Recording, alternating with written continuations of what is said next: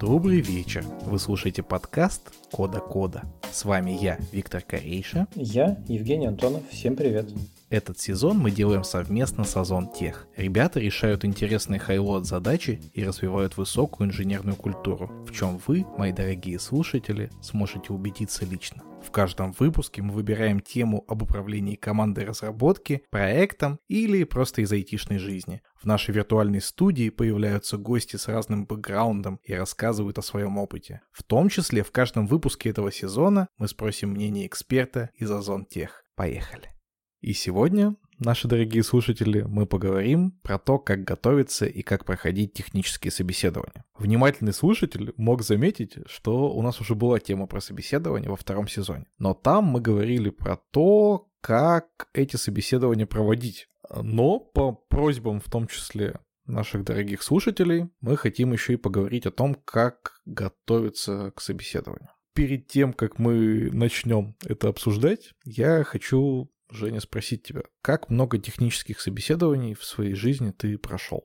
Невероятно мало. На двух руках, наверное, можно сосчитать. Чуваки, которые мало проходили технических собеседований, будут писать выпуск про то, как проходить технические собеседования. Ну подожди, на то у нас и такой формат. У нас же будут гости, которым я позадаю вопросы, и наверняка они нас с тобой научат. Да, это круто. Когда мы писали выпуск про то, как проводить собеседование, мы проговаривали, что собеседования технические, они бывают разные. Есть, когда ты лайфкодингом занимаешься, есть, когда ты на какие-то общие вопросы вопросы отвечаешь, а есть там более специализированные варианты, да, например, мы говорили про такой вариант, как систем дизайн. Сегодня один из наших гостей, специалист именно по тому, как готовить и как проводить собеседование по system design у, поделится с вами, мои дорогие слушатели, что это вообще такое и как такое собеседование проходить. Вот если человек знает, что ему предстоит собеседование в формате live coding а, как бы, Женя, ты советовал ему готовиться? Как минимум пойти на LeetCode или на Codewars какой-нибудь, обожаю Codewars на самом деле, и порешать там задачки. Еще может быть HackerRank, но LeetCode а обычно в среднем достаточно. Для тех, кто не знает, все это такие специальные сайты, на которых можно порешать задачки на десятках всяких разных языков, а конкретно CodeWars, он еще и предоставляет такую опцию, когда вы с реальным противником решаете задачу на скорость. Смысл в том, что быстрее соперника отсортировать какой-нибудь массив пузырьком или что-то в этом роде. Кроме того, что нужно порешать задачки на лид-коде или на кодвасе, есть ли еще какие-нибудь способы, как выучить лучше тот язык, на котором ты будешь эти собеседования проходить? Если тебе говорят, что это прям точно будет секция задач и ничего больше, ну вот, например, ты идешь в Яндекс собеседоваться, и тебе говорят, это первая секция, только секция задач. Ну, я не вижу смысла прям сильно загоняться там по языку программирования. Если ты идешь на какую-то техническую секцию, и тебе просто говорят, что это техническая секция, но мы там, может быть, задачку порешаем, может быть, о чем-то поговорим, то тут, конечно, было бы неплохо освежить, ну, много чего. Да по-любому про какие-нибудь SOLID ы там поспрашивать, про какие-нибудь там баз данных что-нибудь поспрашивать, если ты бэкэндер. Может быть, что вышло новое в языке, чтобы ты мог показать, что ты следишь за своим каким-то языком или фреймворком. Уточняйте заранее просто, из чего будет состоять вот эта техническая секция. HR всегда говорят, всегда объясняют, тут обычно никакого секрета нет. Вообще, чем больше компания, в которой вы собеседуетесь, и чем ниже ваша позиция, тем, скорее всего, стандартизованнее будет собеседование. Имеет смысл не просто абстрактно к чему-то готовиться, а можно прямо попытаться выяснить, что за конкретное собеседование в конкретную компанию. Ну, например, поговорить с теми, кто такое уже проходил. Ну, интересный вариант. В целом, нетворкинг, он, конечно, спасает. Если у вас есть какие-то друзья, знакомые, вы можете спросить хотя бы примерно, к чему готовиться. Мне кажется, это такой тоже путь немножко обходной. Почему бы сразу на этапе знакомства не спросить, из чего конкретно будет состоять вот эта секция собеседования, я бы хотел подготовиться нормально. Обычно вам ответят. Хотя я не знаю, может быть, это я так немножко зажрался из позиции своей говорю. Может быть, если там джуниор или мидл, о которых меньше заботятся нанимающие менеджеры, может быть, вам так хорошо и не ответят. Но в любом случае спросить можно, но заодно посмотрите, насколько вам заботливо отвечают. Это что же показатель? Стоит ли туда вообще идти или не стоит? Если поговорить о человеке, который идет на позицию, которая примерно соответствует тому, что он делает, то, скорее всего, это уже не джун, скорее всего, это как минимум middle. Тут обычно спрашивают о каких-то конкретных практиках применения тех или иных моментов. Могут спросить о каком-то проекте, как ты в этом проекте выбирал базу данных и почему. Как ты считаешь, вот к этому вообще надо готовиться? Это же вроде твой опыт. Я бы, наверное, готовиться так не стал, потому что все-таки то, что я делаю, я делаю осознанно. Начни со мной разговаривать про свои проекты, я тебе обязательно расскажу, как, что, почему я делал. Ну, у меня, в принципе, еще память более-менее неплохая на эти дела. Но по опыту карьерных консультаций я вижу, как некоторые люди, может быть, где-то чуть-чуть забывают какие-то важные вещи о своих проектах, может быть, какие-то особенности проектов не считают какими-то ценными, может быть, как-то не очень хорошо до конца понимают, почему так было сделано, ну, потому что бывает же это делаешь не один, а вот вместе с каким-то там товарищем своим, например. Если в среднем бы какой-то усредненный совет давал, ну, я бы просто рекомендовал хотя бы технически вспомнить, какие у вас были какие-то, может быть, на ваш взгляд, самые сложные проекты, какие вы конкретно в них части сложные делали, почему вы делали их так, а не иначе. Тут важный нюанс, что нужно, чтобы тебе было, что в принципе отвечать. Я привел пример про выбор базы данных, и вот меня сейчас спроси, а почему ты там на таком-то проекте взял MySQL? А ответ, потому что она у нас в стандартной сборки, и на всех предыдущих проектах мы ее брали, и с ней никаких проблем не было. Нет у нас таких объемов, чтобы она там помирала. Или нет там аналитических запросов, которые больше там на OLAP похожую схему. Но ответ-то ну, ведь звучит ты же уже не очень. ответил. Не, почему? Ответ звучит замечательно. Ответ звучит как ответ, знаешь, такого темледа. У тебя вот есть поток каких-то проектов. У тебя есть стабильная технология. Ты следил за тем, чтобы в ней не было каких-то серьезных проблем. У тебя уже есть пул проектов, которые нужно поддерживать. И ты как человек, который ответственен и за команду, и за пол проектов, ты говоришь, вот смотрите, у нас вот есть вот эта стабильная штука, она никогда не падала, никогда не подводила, мы, короче, будем пользоваться ей, потому что вот с ней все хорошо. Чем это плохо? Опять же, видишь, ты говоришь, что ты все-таки следил за тем, чтобы проблем не было. Наверное, я делаю вывод, что если бы у тебя какие-то были проблемы, ты бы это заметил и пошел бы уже там, покопал бы вглубь. Не, ну были и... кейсы, когда были проблемы и приходилось менять. Я же не проектирую Твиттер, ну серьезно, вот мы с тобой оба на работе не проектируем Твиттер каждый день. Ну да. Ну, короче, я тебе зачел ответ на этот вопрос про данных, потому что он звучал вполне себе осознанно. А если это какая-то прям позорная технология, типа jQuery вот ты используешь во фронтенде, почему? Потому что так повелось исторически. Я, честно говоря, не знаю, чем сейчас современный jQuery может быть лучше, но мне кажется, что очевидно, что он проиграл по всем параметрам уже довольно давно. Ну и вот не хочется упоминать выбор такой технологии. Тут же тоже каким-то обманом нельзя страдать. Ты же не можешь либо не признаваться, что у тебя jQuery у тебя напрямую спрашивают, либо обманывать и говорить, нет, у меня там React или Vue. Ну ты потом работу свою делать не можешь. Если ты только умеешь jQuery и все, ну рано или поздно это всплывет, и рано или поздно этот вопрос ответишь. Тебе могут задать точнейший вопрос, типа, а почему не Vue, а почему не React? Ну вот отвечай как есть. Вполне возможно, что ты собес не пройдешь. Так может оно и хорошо. Может быть людям не подходит такой человек, как ты, который только jQuery умеет. Может быть тебе не подходит такая команда, где тебе прям сразу первого дня скажут, фигач на или испытательный срок не пройдешь, мы тебя выгоним. То есть это же такой обоюдный разговор. Вот это, кстати, интересная очень мысль, что если до сих пор тебе не хотелось выучить ничего, кроме jQuery, может быть, и не нужна тебе такая работа, где про jQuery забыли 10 лет назад.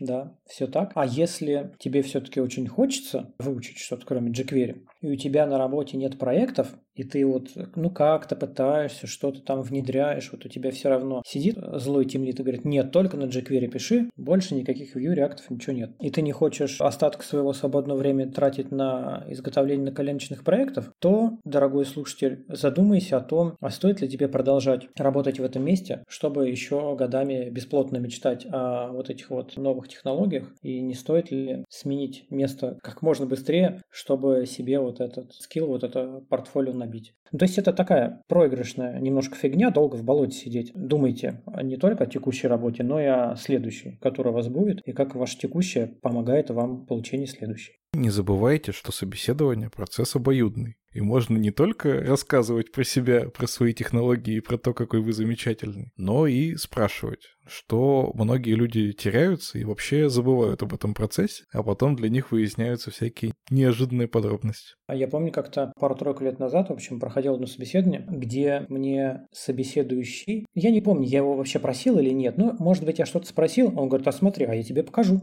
Открывает IDE-шку, шарит экран, показывает, смотри, у нас код вот так вот так лежит, вот у нас такая архитектура приложение, вот нас вот так вот я такой, блин, ну хорошо, я, по крайней мере, точно знаю, что меня сейчас не обманывают, не рассказывают, как у нас тут все супер, а на самом деле все не так. То есть я прям своими глазами посмотрел. Потому что если не спросить, то можно попасть в ситуацию, когда ты сам достроил мысль, что раз тебя на собеседовании спрашивают про то, как с помощью кубернетеса развернуть 82 сервера, общающиеся через кавку, то ты и в жизни будешь их разворачивать. А вот не всегда. Но стоит и помнить, что если вы спросили, а вам на словах ответили, это далеко не всегда правда. Не так давно у меня был один клиент на консультации. Он, в общем, пошел менять работу. На собеседовании рассказали, что типа у нас вот такие-то подходы, такие-то вот инструменты. Ну, он такой больше по менеджерской части. Поработал месяц, говорит, слушайте, так у вас же вы мне сказали, что используется, оно не используется. У вас просто все номинально называется, но по факту вы ничего не используете. Ему такие, ну да, ну мы немножко, короче, типа выдали желаемое за действительное. В итоге он, конечно, оттуда уволился уволился. И потратил, получается, и свое время, и с предыдущей работы ушел. И эти чуваки потратили время и деньги. Короче, вот фиговая ситуация. Дорогие слушатели, с какой бы стороны собеседования вы не оказались, со стороны собеседующего или со стороны собеседуемого, врать это плохая стратегия. Ну, очень быстро все станет явным.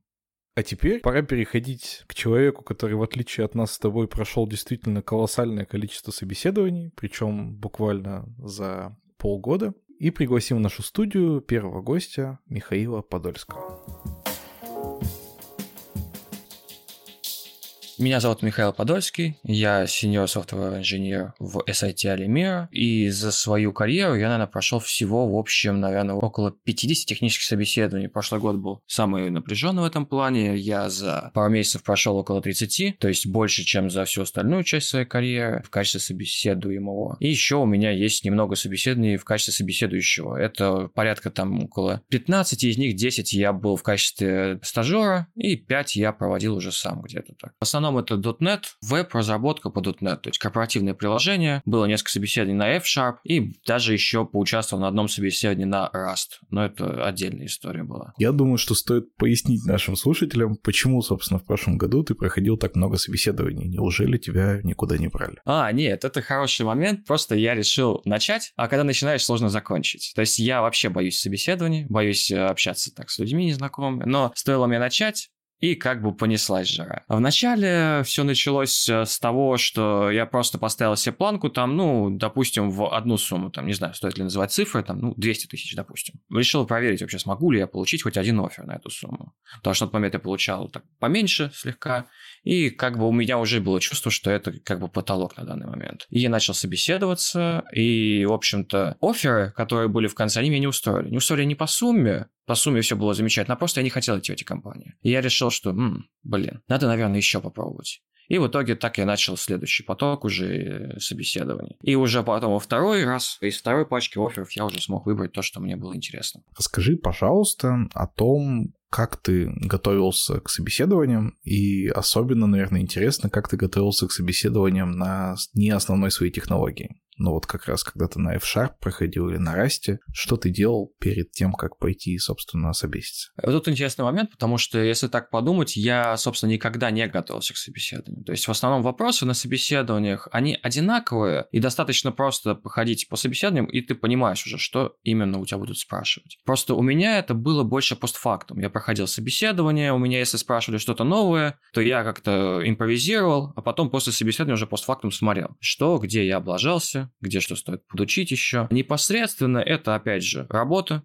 чтение книг, просто профильных каких-то. Опять же, если э, говорить про F-Sharp, то я просто читал по F-Sharp книги, я писал на F-Sharp, и этого, в принципе, мне было достаточно, чтобы пройти там те два собеседования и получить офер. По-моему, во втором случае я не получил, в первом я получил. А ты читал книги, а потом искал вакансии, а потом пошел на собес? Или тебя позвали, ты взял, почитал книгу, а потом пошел? Сначала, естественно, я читал книги. Важно сначала интересоваться чем-то, а потом уже собеседоваться на это. Иначе получается как-то не неправильно, как по мне. Это будет странно, если бы меня позвали там на F-Sharp, я такой, ммм, замечательно, давно хотел, и начал уже тогда к нему готовиться. Это было бы странно. Но я допускаю, что такое тоже может быть, потому что меня звали когда-то на технологии, с которыми я не работал, что же это было? По-моему, это был full stack JavaScript, и я такой, ну, чуваки, я как бы не full stack JavaScript, что вы от меня хотите? Они такие, ну, вы можете подготовиться, что вам мешает? Типа я такой, эм, нет, спасибо. Рекрутеры зачастую сами настаивают на том, что ты можешь подготовиться заранее. Но мне кажется, что эта тема такая гиблая, гиблое, потому что собеседование это пройти можно, а работать-то потом как и зачем? Это рекрутеры, которые в компании, или это рекрутеры, которые внешне какое-то агентство? Мне кажется, это внешнее агентство. Навряд ли внутренние будут говорить вам, что вы там подготовитесь. Мне кажется, они за это больше ответственность несут. Я вот тоже пару раз сталкивался с такой историей, что есть некое внешнее агентство, которое нанимает разработчиков ну, в какую-то крупную компанию. И сами ребята из этого внешнего агентства они сначала ищут разработчиков, а потом подсказывают им, что стоит почитать, повторить. Да, интересный момент, кстати. Я сталкивался с тем, что мне внутренний рекрутер подсказывал, что повторить. Она мне прям скинула список вопросов, то есть список тем, что меня будут спрашивать. По Entity Framework, ну, это касательно .NET, там по базам данных, то есть прям конкретные темы. И даже одна из этих тем, я такой, м, что-то я не помню, чтобы я, ну, то есть меня нет нормально сформулированной мысли на эту тему. Я такой погуглил, такой, а, точно, все хорошо. И это мне действительно помогло, потому что реально эти же вопросы мне задавали. Ты прошел уже достаточно большой путь, но я хочу, чтобы ты вспомнил свои там самые первые собеседования, которые, ну, скорее всего, на какие-то джуновские позиции были. Было ли тебе страшно, как перед экзаменом? Снилось ли тебе, что тебя спросят что-то, чего ты не знаешь? Я больше скажу, мне по-прежнему как бы страшно, как перед экзаменом. Тут сложнее всего войти. То есть, если ты делаешь поток э, каких-то собеседований там, то сло- самый сложный это там первые 3-4. Потом, если там уже у тебя идет 5-6, уже не так страшно. Но да, мне было страшно, но самое, наверное, простое собеседование было у меня, это как раз-таки первое. Меня просто спросили, типа, умеешь? Я такой, да, умею. Вот тебе тест на 20 вопросов. Там большинство было просто там, выберите, поддержит ли C-Sharp множество наследования.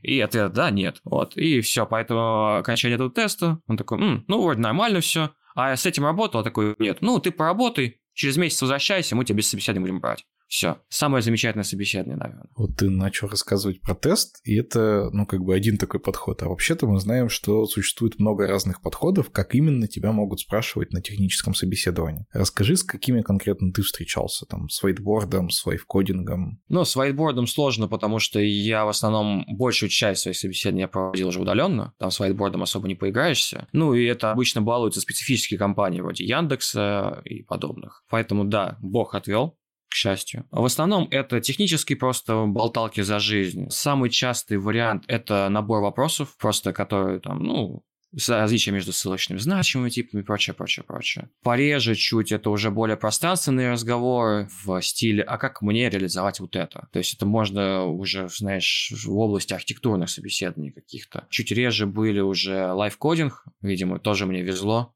поэтому меньше попадал. Есть какие-то подвиды, когда тебя просто уже пытают, пять человек, это уже сложно назвать просто вопросами, они там просто пытаются тебя именно задавить, но это уже реже. Подожди, а это реальная история или ты где-то читал? Я просто несколько раз читал там на Хабре, от друзей слышал, что ты приходишь, там пять человек сидит, но сам в своей жизни ни разу не сталкивался. Сталкивался с этим. В первый раз столкнулся с этим не удаленно, то есть я пришел, и именно там сидело три человека, рекрутер, тимлит и еще какой-то начальник, которому было неинтересно вообще. Он, он что-то спрашивал и такой такой, угу, угу, угу. и все, и видно было, что он где-то уже в своих мечтах, там, не знаю, уже дома, наверное, отдыхает там со своей женой. И они именно давили, то есть были перехлестные вопросы, типа, а кем вы видите себя через пять лет? Ну, не знаю. И второй такой, а что это вы не знаете? А почему вы не знаете? Будете ли вы у нас работать через пять лет? У одного не было уже аргументов, чтобы тебя задавить, второй быстро это подхватывал и начал додавливать тебя. Основная тема была это на отсутствие высшего образования, типа, а почему не получили? А как вы считаете, почему? А будете ли вы получать? А нужно нужно ли оно, а чем бы оно сделало вас лучше. И в подобном формате это уже, знаешь, какой-то отдельный вид собеседования. Это уже на стрессоустойчивость, что ли, проверяет, не знаю. А это все в перемешку происходило? То есть они спрашивали, кем ты видишь через пять лет, mm-hmm, и mm-hmm. какой там сборщик мусора в C-Sharp? Да, абсолютно так.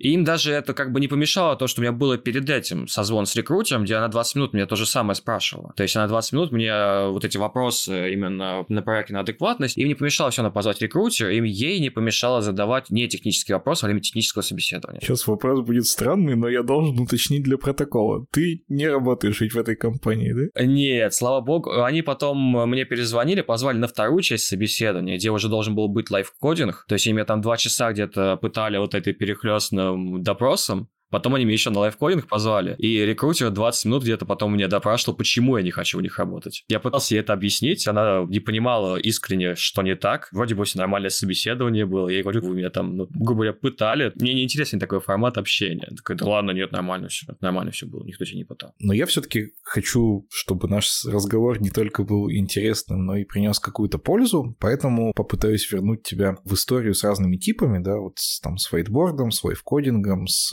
вопросами, с общими вопросами. Давай по каждому типу пройдемся и для наших слушателей, ну, может быть, тех, кто не очень пока опытен, дадим какие-то небольшие советы, как, э, может быть, готовиться, как вести себя во время такого диалога. Начнем с самого простого, это с э, вопросов, ответов. Готовиться просто. Можно почитать книги. Этот вариант собеседований, он не сильно хорошо натаскивается именно работой, потому что в повседневной работе нам не важно, сколько поколений у сборщика мусора и так далее. Вообще, это вопрос очень неважный, но как бы его очень часто задают. Поэтому тут можно тупо даже загуглить список вопросов для технологий самых частых и как бы посмотреть, пройтись по каждому, пытаться не просто заучить ответ, а вникнуть в тему. Потому что это на самом деле интересно. То есть, если вы интересуетесь программированием, то это может быть интересно узнать, как вообще работает сборщик мусора хотя бы в одной реализации. Как вообще общаться, это, знаешь, э, ну, важно не грубить. То есть, когда тебе десятый раз уже подряд спрашивают, в чем разница между ссылочным и значимым типом, кажется уже, что, наверное, если он не спросит собеседовать, что у него ссылка на жопу отвалится просто. Но лучше просто ответить, потому что, знаешь, в крайнем случае вы просто оба останетесь, думая, что собеседник идиот, но как бы ему за это платят, а тебе нет. Поэтому тратить свое время тоже на это. Я бы в такой список стандартных вопросов докинул, я просто в основном на объектно-ориентированных языках, и там вот есть супер стандартный вопрос, чем отличается интерфейс от абстрактного класса. В разных языках, на разные позиции, но почему-то вот он повторяется из раза в раз. И, честно говоря, мне на самом деле сложно понять, чем ответ на этот вопрос так важен для понимания ну, какого-то уровня разработчика? Ну, мне кажется, знаешь, для того, чтобы понять вообще, сможешь ли ты наследование вообще выстроить. Есть люди, которые не понимают, но с другой стороны, знаешь, это штуки, которые можно объяснить. Ты видишь, что человек неправильно сделал наследование, да, иерархию. И ты такой, ну, вот здесь ты можешь заменить как бы интерфейс абстрактным классом, либо не можешь. Либо лучше сделать здесь наоборот интерфейс вместо абстрактного класса. Как оно влияет? Ну, наверное, влияет на то, что интересовался ли этим человек, сталкивался ли он с тем, что выставил наследование. Но это уже, знаешь, я какие-то мысли уже с другой стороны пытаюсь высказать. Кажется, что все такие вопросы про технологию, сколько поколений, что изменилось в последней версии языка, вот какие-то такие вещи, это все просто для понимания общего кругозора. Да, мне кажется, по крайней мере, я, как уже собеседующий, в таких воп- в ответах на такие вопросы вижу, вообще интересуется ли человек. То есть, если он никогда не интересовался, как работает память, как бы, ну, ладно, может, она ему не надо было. Но, с другой стороны, значит, он не открыл ни одной книги, которая идет чуть дальше, чем просто объяснение синтаксиса языка. Давай немножко про live coding поговорим. Это, наверное, такая штука, которую все очень сильно боятся, особенно новички. На самом деле, значит, live coding вообще хорошо еще до начала технических каких-то собеседований узнать план, как вообще собеседования будут строиться. То есть будет ли live coding, будет ли он внутри, как продолжение одного из технических собеседований, или будет отдельное собеседование под live coding. Как готовиться? Ну, тут на самом деле все просто. Просто решать задачки какого-нибудь Codewars, либо LeetCode а, LeetCode а и так далее. То есть оно на самом деле, знаешь, э, штука такая спорная. То есть э, я не считаю, что live coding это хорошая вещь. Есть вид live coding а, который мне больше нравится, это, знаешь, чтение кода, ревью. То есть, когда тебе дают кусок кода, это не то, чтобы можно назвать лайфкодингом, и ты его ревьюешь, говоришь, где можно было бы сделать лучше, где бы ты что изменил. Этот формат, он уже лучше, потому что, собственно, мы чаще читаем код, чем пишем сортировку пузырьком. Нужно ли уметь сортировать пузырьком? Ну, знаешь, это какая-то дисциплина специальной олимпиады. Да, нужно, потому что в нормальной компании чаще всего так проверяют. Тут есть интересный нюанс э, вообще, то собеседование, сложность собеседования не часто коррелирует с суммами, которые тебе предлагают. Но у меня была вопиющая ситуация, когда я решал физбас на зарплату в 300 тысяч рублей. И одна сторона медали, с другой стороны, интервьюер мне сказал, что половина людей ее не решает. Люди приходят на эту позицию, приходят на сеньора, просят от 250 тысяч рублей и не могут решить физбас. И я даже видел такой момент, когда человек не смог решить физбас. Тут важно, что он не смог его решить, потому что он пытался сделать невероятно оптимизированный физбас. Если бы он решил просто в лоб, этого было бы достаточно. Он начал делать какие-то оптимизации, пытаться пытаться прям за каждый такт процессора бороться, и как бы вообще не решил. Он минут 30 возился и не смог. Поэтому, когда решаете лайфкодинг, важно просто писать в лоб хотя бы. Простейшие какие-то решения, которые просто работают. Возможно, этого будет уже достаточно, и вы просто двинетесь дальше. Потому что никогда не знаешь, сколько задач будет на лайфкодинге. Возможно, что просто первую задачу дают для разминки, для того, чтобы вы просто разогрелись. Наши постоянные слушатели наверняка уже знают, а те, кто слышит нас первый раз, вас я познакомлю с тем фактом, что у нас уже был выпуск о том, как проводить собеседование, и там мы как раз очень много обсуждали, показательный ли лайфкодинг. Спойлерну немножечко, Александр Пряхин как раз рассказывал о том, что лайфкодинг не очень показательный, а вот код-ревью супер показательная штука, если его проводить на правильном специально подготовленном куске кода. Если вам это интересно, найдите, пожалуйста, этот выпуск. Мне кажется, оттуда вы тоже можете узнать нового. Ну а мы с тобой, Михаил, давай действительно поговорим о том, как собеседование коррелирует с тем, чем человек реально будет заниматься. То есть вот когда ты приходишь на собеседование техническое, решаешь какие-то задачки, на твой взгляд, можно ли сделать вывод, какого уровня задачи, какого уровня коллеги у тебя будут? Нет, мне кажется, абсолютно нельзя. Моя вторая работа, я ее собственно, принял офер только потому, что я посчитал, что там будет что-то интересное. Мне спрашивали там про устройство хэшмапа, мне спрашивали про сложность алгоритмов, такие глубокие достаточно темы, с которыми я не работал на своем первом месте работы. И я такой, блин, наверное, там серьезные дядьки, ведь когда тебе там 40-50-летние такие уже взрослые матерые программисты такое спрашивают, наверное, они с этим работают. Про синхронщину, про многопоточность. В итоге я пришел, там э, синхронные вызовы к базе данных, там никто не запаривается запаривается тем, какой алгоритм с какую имеет фактическую сложность. То есть никто ничего не запаривает, просто пишет в лоб, коммитит в шестером в мастер, как бы. Я был сильно расстроен, это мягко сказать, но денег платили много, поэтому я успокоился. И также продолжалось дальше. У тебя спрашивают про многопоточность, все однопоточно. Спрашивают про синхронность, никто не понимает, как с этим работать. Спрашивают про индексы в базе данных. Не факт, что будет хоть один индекс там вообще. И если даже у тебя спрашивают про алгоритмы, казалось бы, вы, наверное, пишете что-то важное, а они там лепят какую-нибудь CRM, где вообще не важно, как она будет по производительности и прочее. Ну и, естественно, лайфкодинг никак не коррелирует с тем, что ты будешь писать. Я сомневаюсь, что кто, кому-то платят деньги за то, что он пишет сортировки или там обходы дерева. В том же выпуске про то, как проводить собеседование, мы говорили о том, что собеседование — это процесс вообще-то двусторонний. Поэтому, Михаил, я хочу, чтобы ты дал нашим слушателям несколько советов о том, что самому нужно спрашивать на технической части. Понятно, что на общей части собеседования ты можешь там спросить про зарплату, про условия, про команду. А вот когда тебя посадили один на один с технарем, он тебя поспрашивал, ты ведь тоже можешь ему задать вопрос? Да, на самом деле я бы сказал, что один из моих советов не бояться брать инициативу, расспросить, естественно, про проект, с чем придется работать. И иногда бывают какие-то интересные решения, что они, например, используют необычную базу данных и прочее. То есть, и вот хорошо было бы спросить про это, то есть, почему они приняли такое решение. Правда, однажды мне это все равно выстрелило в колено, я слишком так разговорил человека, он начал на все отвечать типа, так исторически сложилось. А почему вы так используете? Так исторически сложилось. Почему вы это используете? А он такой, а ты мне объясни, почему мы это используем. Я такой, эм,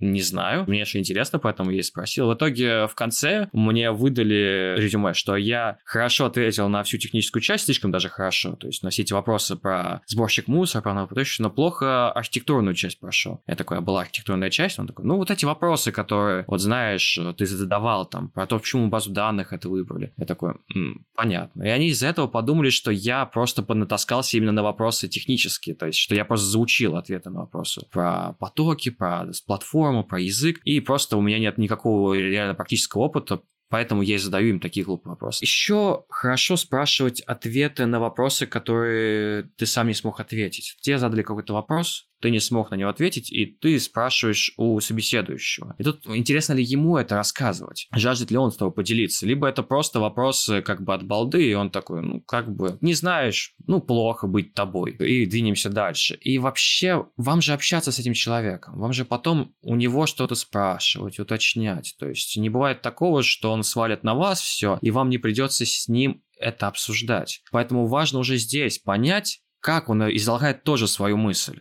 То есть сможет ли он вам объяснить эту тему? То есть если вы не знали ответа на вопрос, сможет ли он вам рассказать так, чтобы вы поняли, чтобы вы с этого собеседования ушли уже с большим количеством знаний, чем вы были до этого. И это тоже одна из вещей, которые, мне кажется, важно узнать э, о компании, где ты будешь работать, и о людях, с кем ты будешь работать. Ну, тут важно, конечно, понимать, что иногда тебя собеседуют не те же люди, с кем ты будешь работать, но Тут уже отдельные вопросы компании. Был ли ты хоть раз в такой ситуации, когда чувствовал, что человек, который задает тебе вопросы, он ниже тебя по уровню знаний? Да, было, знаешь, но это никогда... Ты никогда не сможешь выявить это, не стоит это. Не стоит пытаться сказать, что человек, вот, который собеседует меня, он плохой. Нет. Даже если он э, знает меньше, он тебе все равно задавит. Собеседование в целом — это игра в одни ворота, потому что оно иногда может перейти в э, формат, а сколько пальцев я загадал. И поэтому не стоит пытаться давить, ну и как бы надо быть вежливым. Отвечать на вопросы, несмотря на то, какие бы глупые они не были. Надо уточнять. Например, у меня однажды спросили, в чем достоинства и недостатки обычного класса по сравнению с статическим классом. Вопрос, ну, немножко некорректный, как по мне. И я как бы сразу интервью сказал, ну, немножко неправильно. Может быть, вы имели отличие в виду, где лучше использовать статический класс, а где лучше использовать обычный. Можно перенаправить человека, не пытаясь бить по его эго, не говоря, что ты какую-то ерунду спрашиваешь, а ты сам эту тему понимаешь или нет. И, кстати, у меня тут был интересный нюанс, что я и собеседовал людей, которые были выше, которые я прям ощущал, что это, ну, серьезно человек прям на другом уровне. Сначала это, знаешь, может показаться, будто бы человек где-то нашел ответы на вопросы, которые ты задаешь. Он прям отвечал моментально, как будто ты просто в компьютер задаешь вопросы, он тебе а, выдает моментальные ответы. Мы оба, я и мой начальник, мы подумали, что он подготовил, что мы слили вопросы нашей HR, пока мы не начали развивать тему. Ты просто начинаешь чуть отходить и понимаешь, что у человека просто очень глубокие познания. Ты такой, блин, мне кажется, сложно брать человека, который сильнее тебя, но при этом, мне кажется, только так и можно учиться. По твоему опыту, как часто на собеседовании тебя э, интервьюер уводил куда-то очень далеко? То есть, понятно, вы начинали с конкретного языка, с конкретной там базы, потом DevOps, как работает интернет, почему электроны бегают по проводам. Самое далекое у меня было, когда во время технического собеседования интервьюер меня увел вообще к тому, как работает жизнь. Какая-то начался, знаешь, лекция с бизнес-молодости. Начал говорить про то, что вся жизнь — это гэмблинг, о том, что надо делать правильные ставки, инвестировать свое время в правильное направление это, наверное, было самое далекое. Но я думаю, что это прям такой хороший выброс, и его не стоит брать. На самом деле, если подумать, что большинство собеседований, они достаточно шаблонные. Я не вспомню, чтобы меня слишком далеко уводили. Бывают э, какие-то уточняющие вопросы, когда там у тебя спрашивают про то, как хранится, где что, на стейке, на, в куче, потом спрашивают, типа, а есть ли исключения, а вообще э, стоит ли на это рассчитывать, и дальше все, по сути. Вроде убедились в том, что эту тему знаешь, я нашел один твит, который хочу тебе зачитать, а потом задать вопрос. Твой твит. Угу. Рекрутеры поставили техническое собеседование на 6 вечера. Если мы с кандидатом там не собираемся пить пиво и травить друг другу байки, то я вообще не понимаю, зачем все это. А вопрос у меня следующий. Насколько, на твой взгляд, можно уйти в какое-то дружеское общение и понебратство на собеседовании, а насколько это нужно отстраняться, как-то там, не знаю, с галстуком приходить? Ну, условно, естественно. Я не думаю, что кто-то приходит на собеседование по в галстуке, хотя наверняка такие есть. На самом деле, мне кажется, что это, наоборот, хороший знак, когда вы смогли уйти в дружескую беседу. Я обычно сам стараюсь побеседовать после уже технического интервью. У меня в последний, наверное, пяток, десяток собеседований уже просто я в конце у людей спрашивал, почему вы этот вопрос задавали, почему другой. И вот именно когда складывается дружеское общение, мне кажется, это лучше, чем вот эта какая-то отстраненность академическая, потому что вам потом вместе работать возможно. В принципе, вы оба, скорее всего, специалисты, потому что несколько лет работали над всем этим. Навряд ли кто-то просто просиживался. И тут важнее именно, сможете ли вы синхронизироваться, то есть сможете ли вы найти общие точки соприкосновения, сможете ли вы потом вместе работать. Если вы буквально собеседуете там в бар, баре и после вопросов, уточняющих по технологиям, смогли выпить пиво еще и поговорить за жизнь, это замечательно. Хорошо, когда человек и хороший технический специалист, и при этом еще и замечательный для вас друг. Но, наверное, важно разграничить, что первое важнее, чем второе. Если человек не идет на общение, но при этом он хороший специалист, наверное, это важнее, чем если с человеком легко общаться, но при этом ему сильно много надо подтягивать знаний. А вот конкретно после этого твита ты пил пиво? Я пил пиво после... По-моему, это было как раз-таки то собеседование, где был невероятно сильный кандидат. Это было прям удивительно. Я пил пиво, знаешь, скорее, чтобы запить свою скорбь. Я после этого собеседования был раздавлен, потому что я понял, что, блин, я вообще нифига не знаю. Просто там хорошо перехватил инициативу как бы мой начальник, потому что у него еще больше знаний, занят. Если бы я вел просто сам собеседование это, я бы просто умер после этого. Я бы умер от стыда, я бы... Э, да, я запивал свое горе. С тем человеком было сложнее, сложно общаться, он был очень хороший профессионал, но при этом такой, знаешь, он сам еще и продавливал, пытался моего начальника, то есть он переспрашивал. То, что я делал обычно с, иногда с интервьюерами, брал инициативу в свои руки, просто у меня начальник его сам тоже обратно забирал инициативу. Если бы я вел, я бы, наверное, не то, что пиво пил, я бы нап- напился и водки после этого. Кажется, нашим слушателям стоит сделать из этого один очень важный вывод о том, что человек, который будет вас собеседовать, он, во-первых, тоже человек, а во-вторых, тоже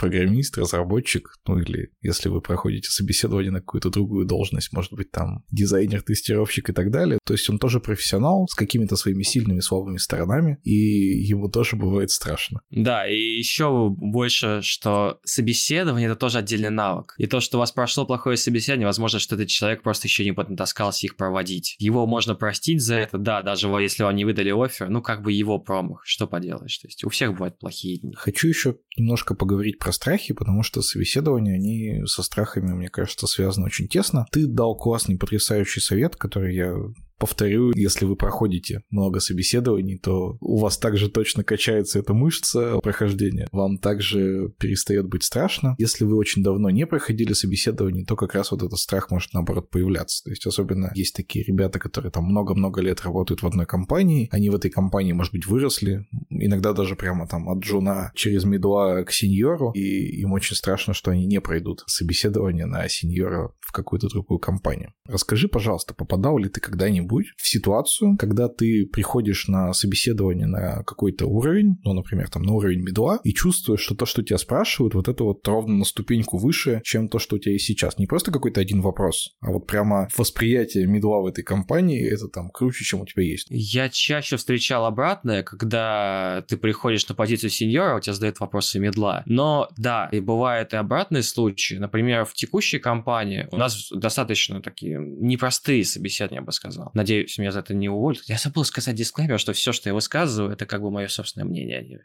никак не связано с мнением компании. И когда я пришел, я увидел там человека, которого 8 лет работает тоже. Я думал, что он сеньор все это время. Оказывается, его взяли на позицию медла. Он реально в других компаниях он был бы сеньором. Здесь он был мидл. Но чаще бывает обратная ситуация. Когда ты приходишь на позицию даже лида, а, у меня было несколько собеседований на по-моему, штуки два, наверное, на позицию лида, там были те же вопросы, что были на медла. Вообще вопросы целом, а вот э, касательно первого типа собеседования, которые там вопросы-ответы, они где-то на уровне медла останавливаются. То есть у тебя уже могут увести в сторону, там спросить что-то более глубокое, но опять же, сеньорские навыки — это не знание того, как работает сборщик мусора. Ну, как мне кажется. Если ты, конечно, не зарабатываешь сборщики мусора. Это уже больше знание про то, что когда тебе нужно отступить от этого, когда тебе нужно на это забить и просто сделать побыстрее, либо когда тебе нужно вообще выбрать какой-либо инструмент, когда его не надо не выбирать, это уже больше про выбор какой какой-то. Вот как раз-таки Медловская — это знать вот эти ответы на вопросы. Знать, как работает платформа, из чего там она состоит, как язык работает. Это уже, мне кажется, более Медловская. Сеньорская — это вопрос уже выбора инструментов, вопрос выбора языка. Поэтому мне кажется, что чаще оно наоборот. Чаще у тебя на позицию сеньора или лида спрашивают медловские вопросы. И да, наоборот, бывает тоже. Когда тебе пытаются, например, либо задавить, либо у человека просто какое-то неправильное представление об индустрии, и он ожидает, что ты там за 100 тысяч рублей в месяц будешь будешь знать столько же, сколько знает он, потому что он получает 120 здесь. Он бы мог получать там 300, 400, но он сидит здесь, он получает 120. Поэтому от человека за 100 он ожидает, что он будет знать не меньше него. Ну, может, у него меньше будет амбиций, чтобы он не пытался его сдвинуть с места, но знать он точно должен не меньше. Попадал ли ты когда-нибудь в ситуацию, вроде бы все окей, но вдруг есть один какой-то вопрос, который вообще ты не знаешь, или там даже не понимаешь, о чем спрашивают?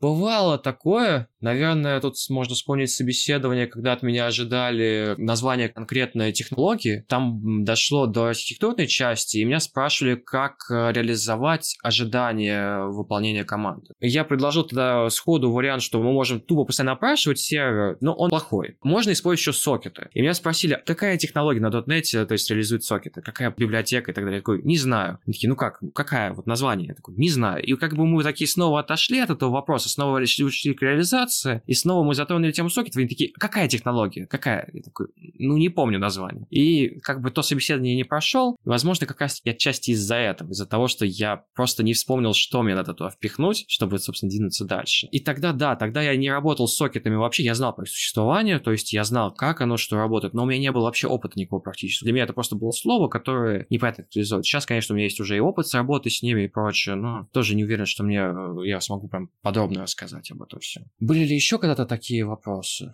А, ну да. У меня было собеседование, например, наверное, мое самое провальное, когда меня начали спрашивать, чем отличается пессимистическая от оптимистической блокировки. Тогда я еще об этом не знал, и я вообще не понимал, о чем речь. Я не знал, в какую сторону это связано с базами данных. Просто на уровень выше. То есть что это? Дай, пожалуйста, совет, как себя вести в такой ситуации. То есть вот у вас идет собеседование, ты на все отвечаешь, и вдруг какой-то вопрос, непонятно, что делать. Ну, для начала уточнить, вообще попытаться заниматься попросить перефразировать вопрос, потому что возможно, что просто вы не так услышали. Особенно это актуально по собеседованиях на английском, потому что у меня был момент, когда, например, я не смог понять, что говорят про AWS, потому что я его постоянно называл AWS, на русском просто AWS, а тут что-то сказали непонятно, я такой, что, к чему вопрос вообще? Я попросил просто повторить, и такой, а, все, понял. Если это не помогает, то попробовать э, выведать именно ответ, попросить уже уточняющий, то есть, а можете ли вы как-то развить тему. Можете подсказать, откуда это? Мне кажется, знаешь, не надо бояться показаться прям глупым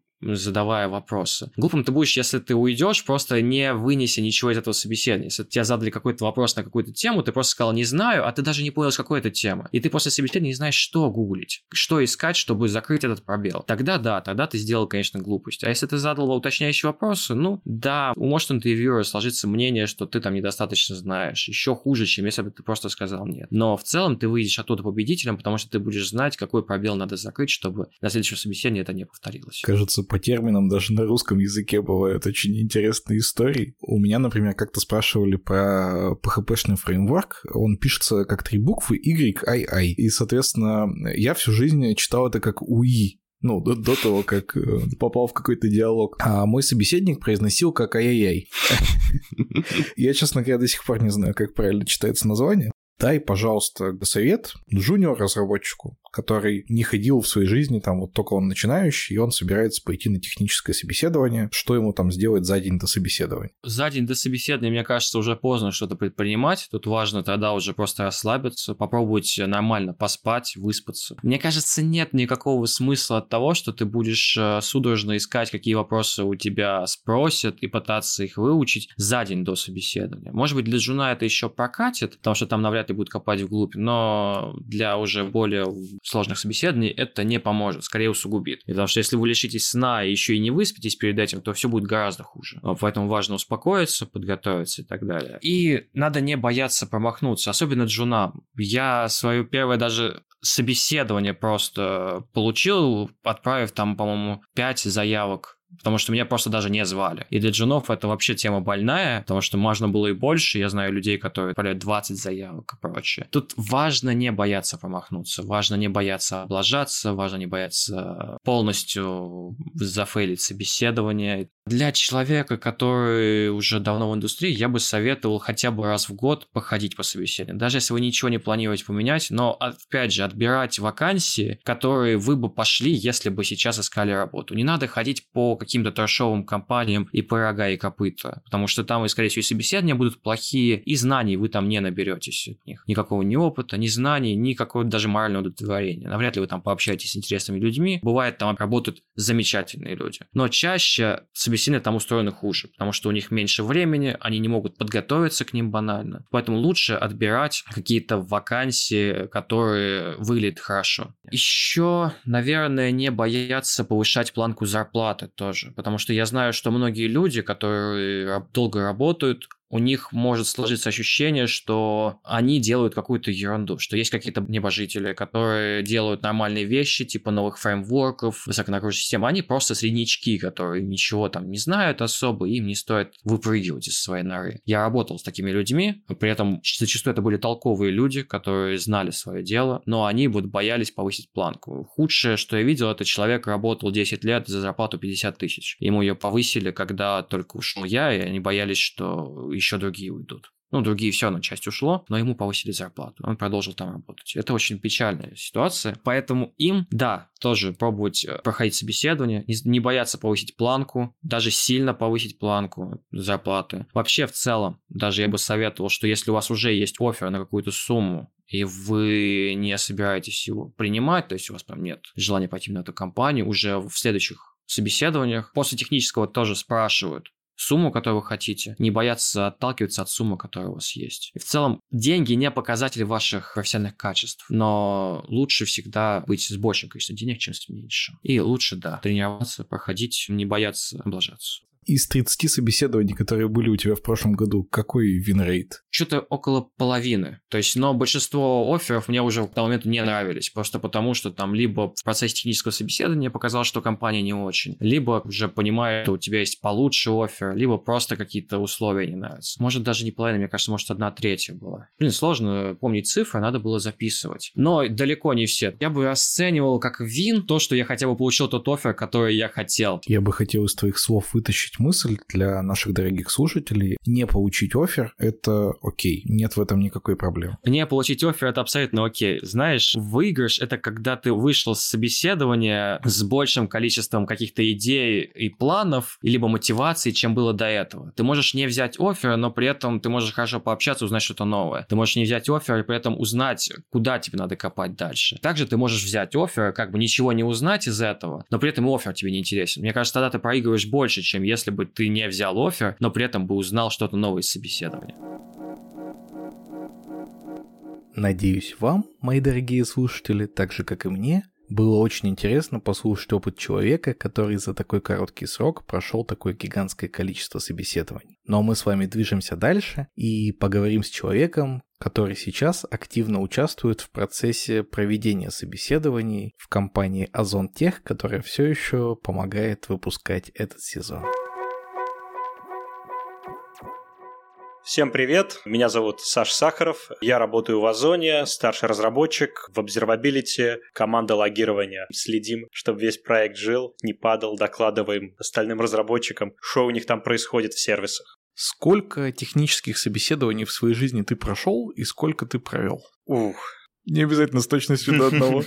Ну, прошел я точно там несколько десятков, но, наверное, меньше сотни. Провел, ну, тоже уже несколько десятков. Сейчас э, довольно активно меня к этому привлекают. Еще еще и стажеры себе ищу.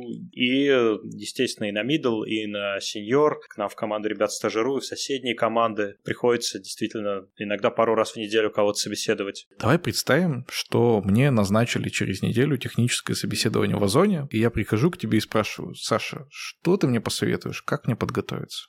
Я бы, наверное, посоветовал бы посмотреть видео в Ютубе, где я собеседую человека. Как раз я спрашиваю его там про Go, например, все вещи, которые могут спросить. На самом деле зависит от того, да, на какую позицию мы идем. И даже в Озоне уже три языка есть, хотя все пишут на Go, но есть и C-Sharp, и Java. То есть, ну, надо понимать, какие вещи будут спрашивать в твоем языке, да. Если человек не собеседовался 2-3 года, то будут проблемы. Человек может быть не готов к каким-то простым вопросам, не недавно в свете прошедших событий девочка C-Sharp, разработчица, пишет, ищу работу, знакомая ходит и не может пройти собеседование, хотя у нее 7 лет опыта, на каких-то простых вопросах валится, в себе неуверенная. Поговорили с ней. Оказывается, что просто где-то она смущается, где-то что-то она боится, но вот набила шишки и успешно в результате все было. То есть есть какие-то, ну, базовые вопросы, которые можно просто, да, погуглить, что спрашивают на Golang собеседовании, на C-Sharp, Java, C++, ну, вот ваш язык. Это первое. Второе, наверное, нужно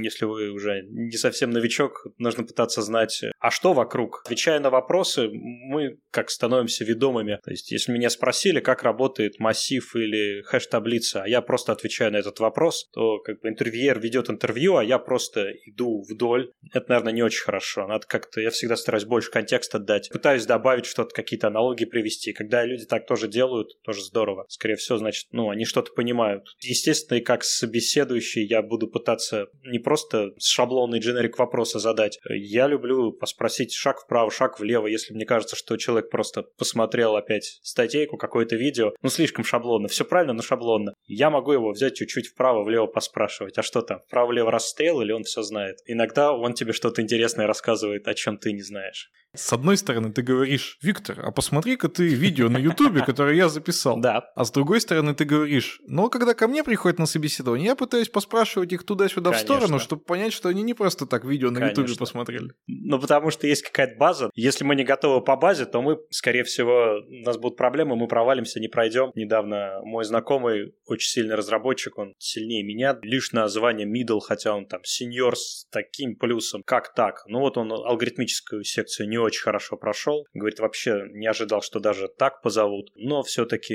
reliability инженер может без хороших алгоритмов. То есть он где-то потерял в предложении, потому что он не был готов вот в этой базе. Ну, сейчас модно спрашивать алгоритмы, вы должны быть готовы к задачам слит-кодика. А он не был готов. И получается, он за это поплатился. Ну, и очевидно, что он повысится в течение года, я в нем уверен. Но вот где-то он потерял. То есть к базе нужно быть готовым. Поэтому говорю, ну, посмотрите, что в этом языке спрашивают базу. Может, вы ее забыли. Но, естественно, нам не нужно останавливаться на базе, потому что ну, это интервьюирующему скучно, и, скорее всего, вам скучно. И вас все равно поймают на каком-нибудь простом вопросе, который вы не знаете, потому что он не жизнеспособен, не обстоятелен, не интересен никому, на том, что какие-нибудь несравнимые типы как-то хитро не сравниваются, а вы это забудете, он скажет, не очень, не очень вы тут прошли, ошиблись. Поэтому как надо мыслить, мыслить шире и не останавливаться в рамках того, что вот говорят на Ютубе, того, что пишут в статьях. Надо пытаться давать какой-то контекст, зачем говорить, как это работает, просто хэш-таблица. Давайте поговорим, как она в принципе устроена. Все равно вас про это спросят. Вас спросят, а что такое коллизии хэшей? А как они там будут работать? Давайте работать на опережение, давайте сразу уже давайте интервьюеру то, что он хочет. Он на самом деле хочет услышать контекст, что вы не просто выучили что-то, а понимаете область вокруг. Поэтому за неделю, наверное, посмотри видео. Если человек просто спрашивает базу, ты ее пройдешь. Если человек пытается там поглубже помять, ну, конечно, за неделю мы глубоко ничего не изучим. Кажется, что, ну вот ты работаешь работу на работе, ты молодец, и вроде бы любая твоя подготовка — это вот такое насвоение, чуть-чуть какой-то обман, какая-то вот эта история. Или я ошибаюсь?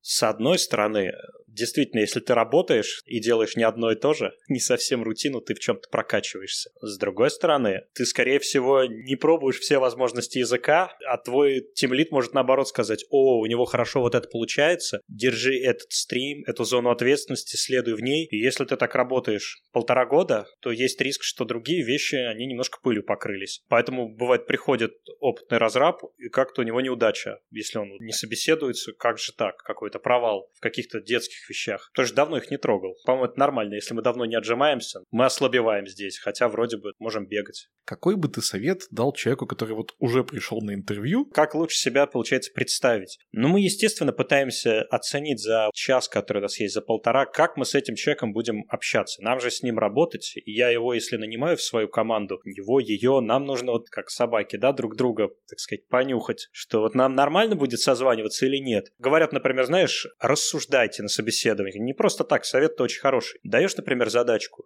человек может хорошо решать, но вот он молчит, решает там 15 минут, это очень страшно. Он просто молчит, и я начинаю из него тянуть, говорю, ну, линию рассуждений скажи, я уже вижу, что он хочет, но очень страшно. Столкнется, например, с какими-то проблемами, он также будет молчать. Советую как-то вести диалог с интервьюером, подхватывать. Мы не просто там на вопросы отвечаем, мы не на допросе, мы пытаемся вот, ну, понять друг другу, мы вообще подходим, и мы интервьюеру, и на самом деле он нам. Мне кажется, это очень хорошо, если сразу сказать, это я там их иду собеседовать. В принципе, можно и собеседующего где-то почелленджить, про компанию поспрашивать, как там у них устроено. Где-то это может вам помочь там и лед растопить, расслабиться иногда слишком серьезного лада. Вопрос, конечно, они должны быть не ради проформы, а действительно, если вас спрашивают про какие-то вещи, как это работает, спросите, как это у них в компании. Назови топ-3 твоих любимых вопроса на собеседовании, которые, на твой взгляд, максимально могут раскрыть то, что человек знает. Один хороший вопрос. Какая задачка тебе доставляла удовольствие, тебя драйвила последние полгода-год? Он открытый, да, здесь нету верного ответа. Хочется послушать, а что человек делал? Если он не может ответить, странно, да, значит, ему работа не доставляет радости. Какую-то информацию тебе дает о нем, как о человеке. Наверное, этот вопрос, он довольно классный, вот его вначале можно задать, сразу понять, а чем вот он гордится, что ли. Если он ничем не гордится, относится как-то грустно. Я люблю, в принципе, спрашивать, а вот тут так решено в этом языке, а что тебе в нем нравится? А что тебе вот в таком решении нравится и не нравится? А вот в Go там, например, недавно появились дженерики, а что ты об этом думаешь? Мы думаем, скоро будет std либо сорт и так далее. Как думаешь, станет ли он похож на миллион других языков? Хорошо это или плохо? Иногда люди могут тебе что-то рассказать, о чем ты вообще не знал. Я собеседую часто людей намного более знающих, чем я, с опытом большим, чем у меня, которые перешли с языков куда более низкоуровневых. Мне очень интересно спросить их, а как вы вот, ваш текущий язык прошлый? Подожди, подожди, куда более низкоуровневый, чем Go, это ассемблер? Ну, плюсы. Например, он писал на плюсах, работал с памятью. Мне интересно, вот как ты относишься к парадигме Go в сравнении с плюсами? Если человек кодил уже какое-то время на плюсах, у него, я думаю, есть мнение, и вот что он скажет? Он скажет, это просто плюсы, где отрезали функционал, или он как-то более интересно ответит? Я люблю такие открытые вопросы, в них ты больше понимаешь. Ну, есть еще, знаешь, такой отдельный тип, это не мои любимые вопросы, но они эффективные. Это когда итерирующий начинает тебя просить что-нибудь отмасштабировать и просто начинает усложнять, усложнять условия, выжимать тебя,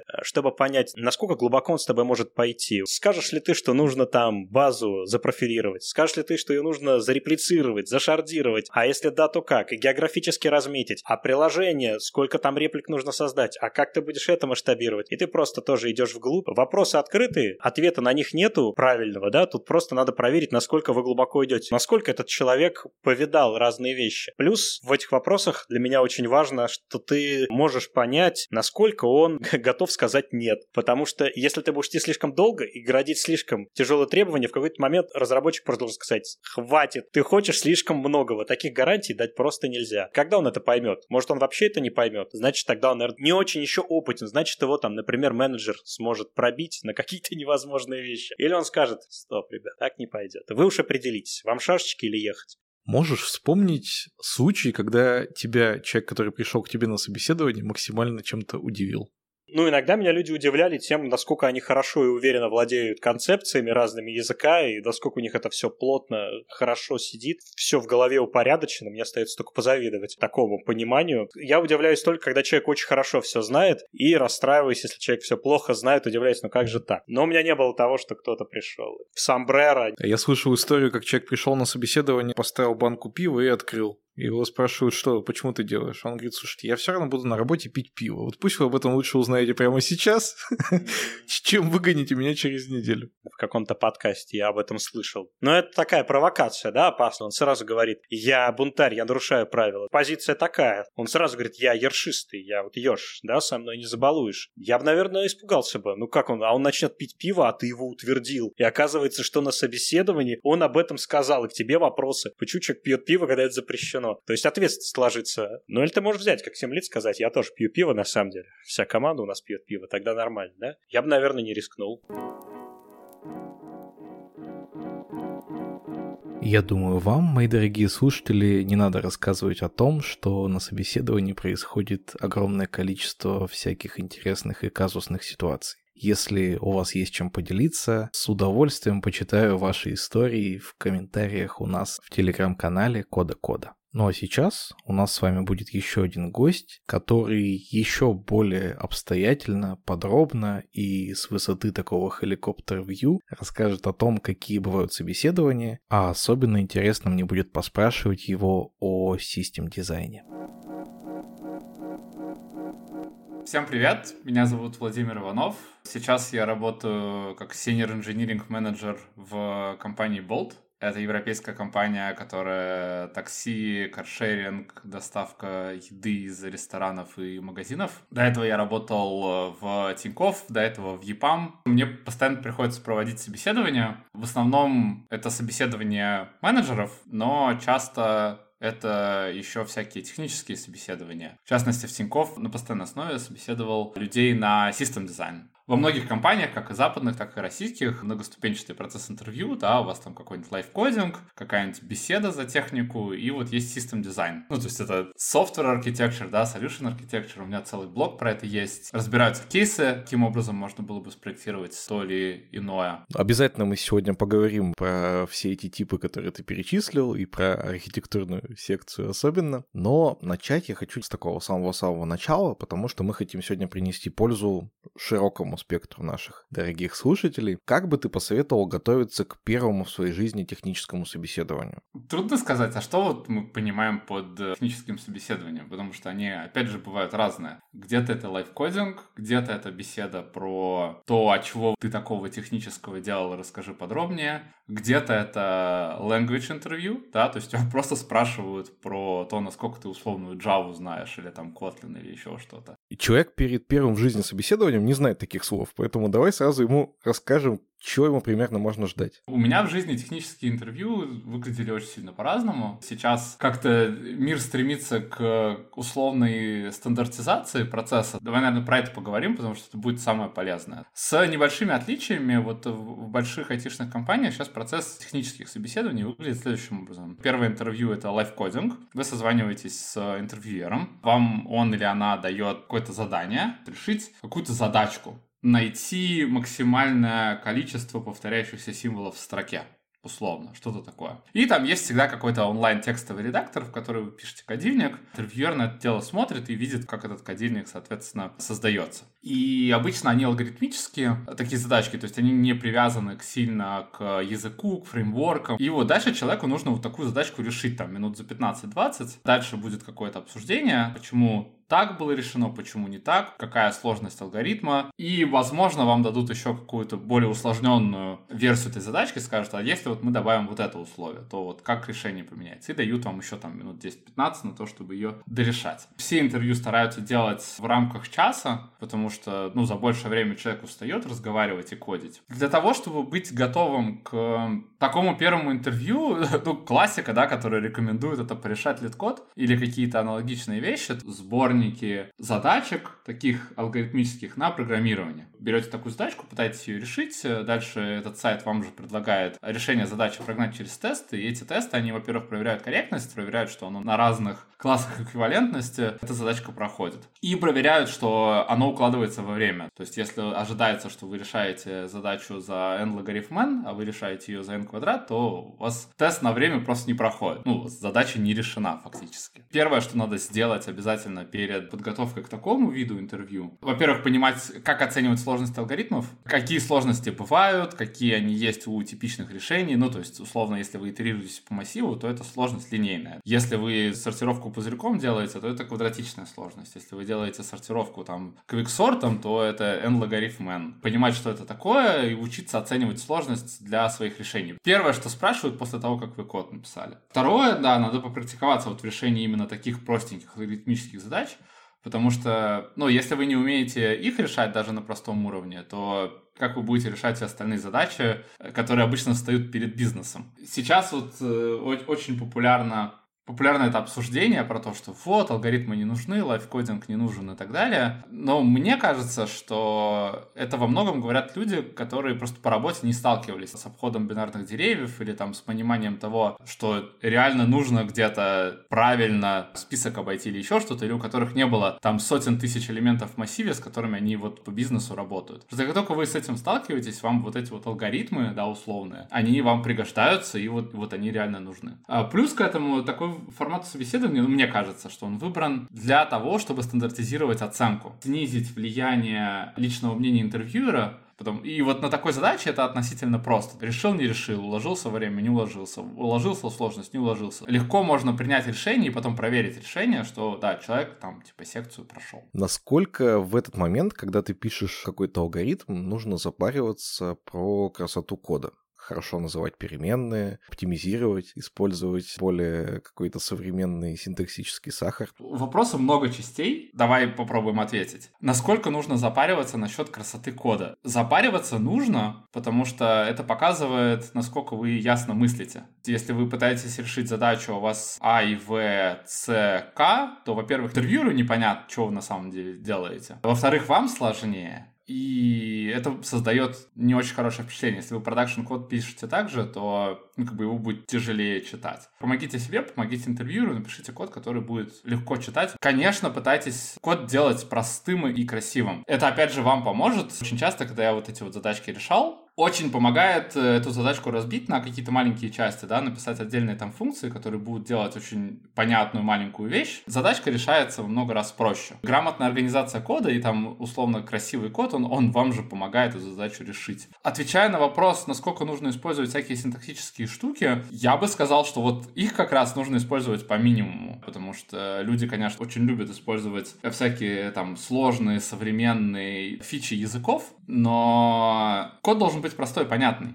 Если он требует какого-то неявного знания, да, о языке, об операторах там или еще о чем-то, или каких-то языковых конструкций, то его, опять же, сложно читать. Поэтому используется то, что дает чистое понимание вот кода интуитивное. Если позволишь, я тут тоже вклинюсь и добавлю небольшой совет для совсем начинающих разработчиков. Не пренебрегайте отступами и форматированием, потому что я очень часто видел, как человек пытается там все записать в одну строчку и, естественно, путается, теряет скобочки и вот все в таком роде. Это вообще навык. Написание кода, который легко читается, это навык, и тут, наверное, надо порекомендовать книжку Code Complete. Она немножко занудная, но она хорошая. После нее я читал Clean Code, и Clean Code после нее читать вообще нет смысла. То есть в Code Complete уже все написано. Мне в свое время очень сильно помогло. Но это мы с тобой поговорили про live coding. Какие mm. еще секции могут ждать человека на первом в жизни собеседовании? Другая секция это, очевидно, знание языка. Да, особенно это относится к джуниор-специалистам, с которых production код особо пока не потрясешь. А system design трясти вообще бесполезно, потому что люди его не знают. Неоткуда было бы взяться, правда? То, что ожидается от джунов, да, это то, что они хотя бы язык хорошо знают, что они могут справиться с, со всеми языковыми конструкциями, они знают условно методы класса Object той же Java, знают более-менее стандартную библиотеку, те же условные коллекции и когда чего применяют, понимают хотя бы примитивы синхронизации на уровне хотя бы зачем они нужны, да, то есть никто не просит там threadpool написать свой, но как бы понимать, зачем нужен монитор, да, и в каких случаях он нужен, и от чего вообще спасает,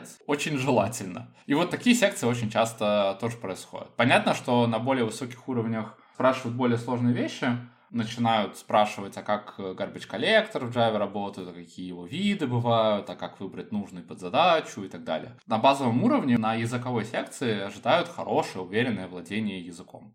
Очень часто я наблюдал, как такие языковые секции превращаются в фестиваль хитрых задачек, когда вот такая вот конструкция, если вдруг написана, то какого типа ошибку вы получите? У меня очень смешанное отношение к этому. С одной стороны, нахрена вы перекладываете работу компилятора на человека? Скомпилируй код, увидеть, какая у тебя ошибка будет, и все, что ты мне мозг паришь. Если можно какую-то работу автоматизировать, давайте вот ее компьютер будет делать, а я лучше подумаю, как бизнес-задачу лучше решать. Это первое. С другой стороны, стороны, если человек не понимает, как его код собирается работать и не может разобраться в том, что написано, то это как бы тоже не очень, потому что где-то была статистика то ли, что 90% времени разработчик читает код и только 10 пишет, то ли там 3 четверти к одной четверти соотношения. Я к тому, что читать код и попытаться понять, как он сработает в том или ином случае, это вообще тоже навык очень полезный. Такие задачки, если они не направлены на то, чтобы знать какие-то очень сильно узкие нюансы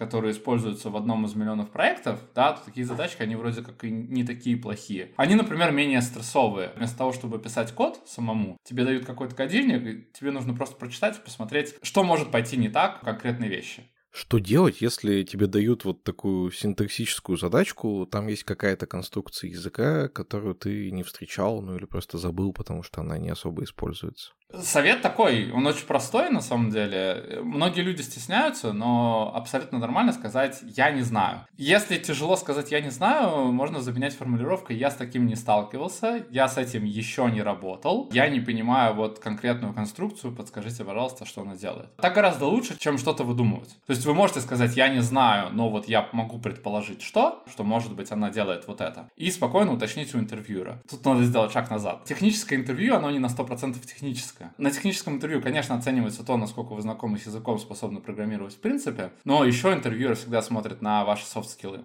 И вот это вот умение признать того, что вы что-то не знаете, а мы все что-то не знаем, это факт, который надо принять. И чем раньше вы его примете, тем лучше. Вот, вот это вот умение сказать, что вот этого я не знаю, это хороший такой флажок к софт-скиллам. Человек способен это принять, человек способен учиться. Ну, это в плюс вам на самом деле только подойдет. В отчетах по интервью так пишут, что не знал конструкцию А, но не постеснялся спросить, плюсик ему за это. Кроме лайвкодинга и собеседования по языку, Джуна еще, наверное, может ждать такой общий разговор полутехнического характера, а как бы вы порешали ту или иную задачу. Когда я джунов собеседовал, я им такие задачки не давал. Я пытался давать какие-то более общие штуки. Я вот знаю, что в Амазоне дают точно такую же задачку. Это расскажите мне, что происходит, когда я google.com вбиваю в адресную строку браузера и нажимаю Enter. Задачка хорошая, потому что она показывает, насколько широко и глубоко вы понимаете, как, в принципе, компьютеры работают. И диапазон ответов гигантский, начиная от того, что, ну, Google загружается, заканчивая тем, что человек начинает про уровни DNS-серверов рассказывать, про кэши, про UDP протокол, про там модель USA и так далее. И мне кажется, что это гораздо полезнее смотреть, насколько человек вообще понимает, что происходит, чем давать какую-то задачку, которую, ну, он, скорее всего, не решит. Вы джуна берете зачем?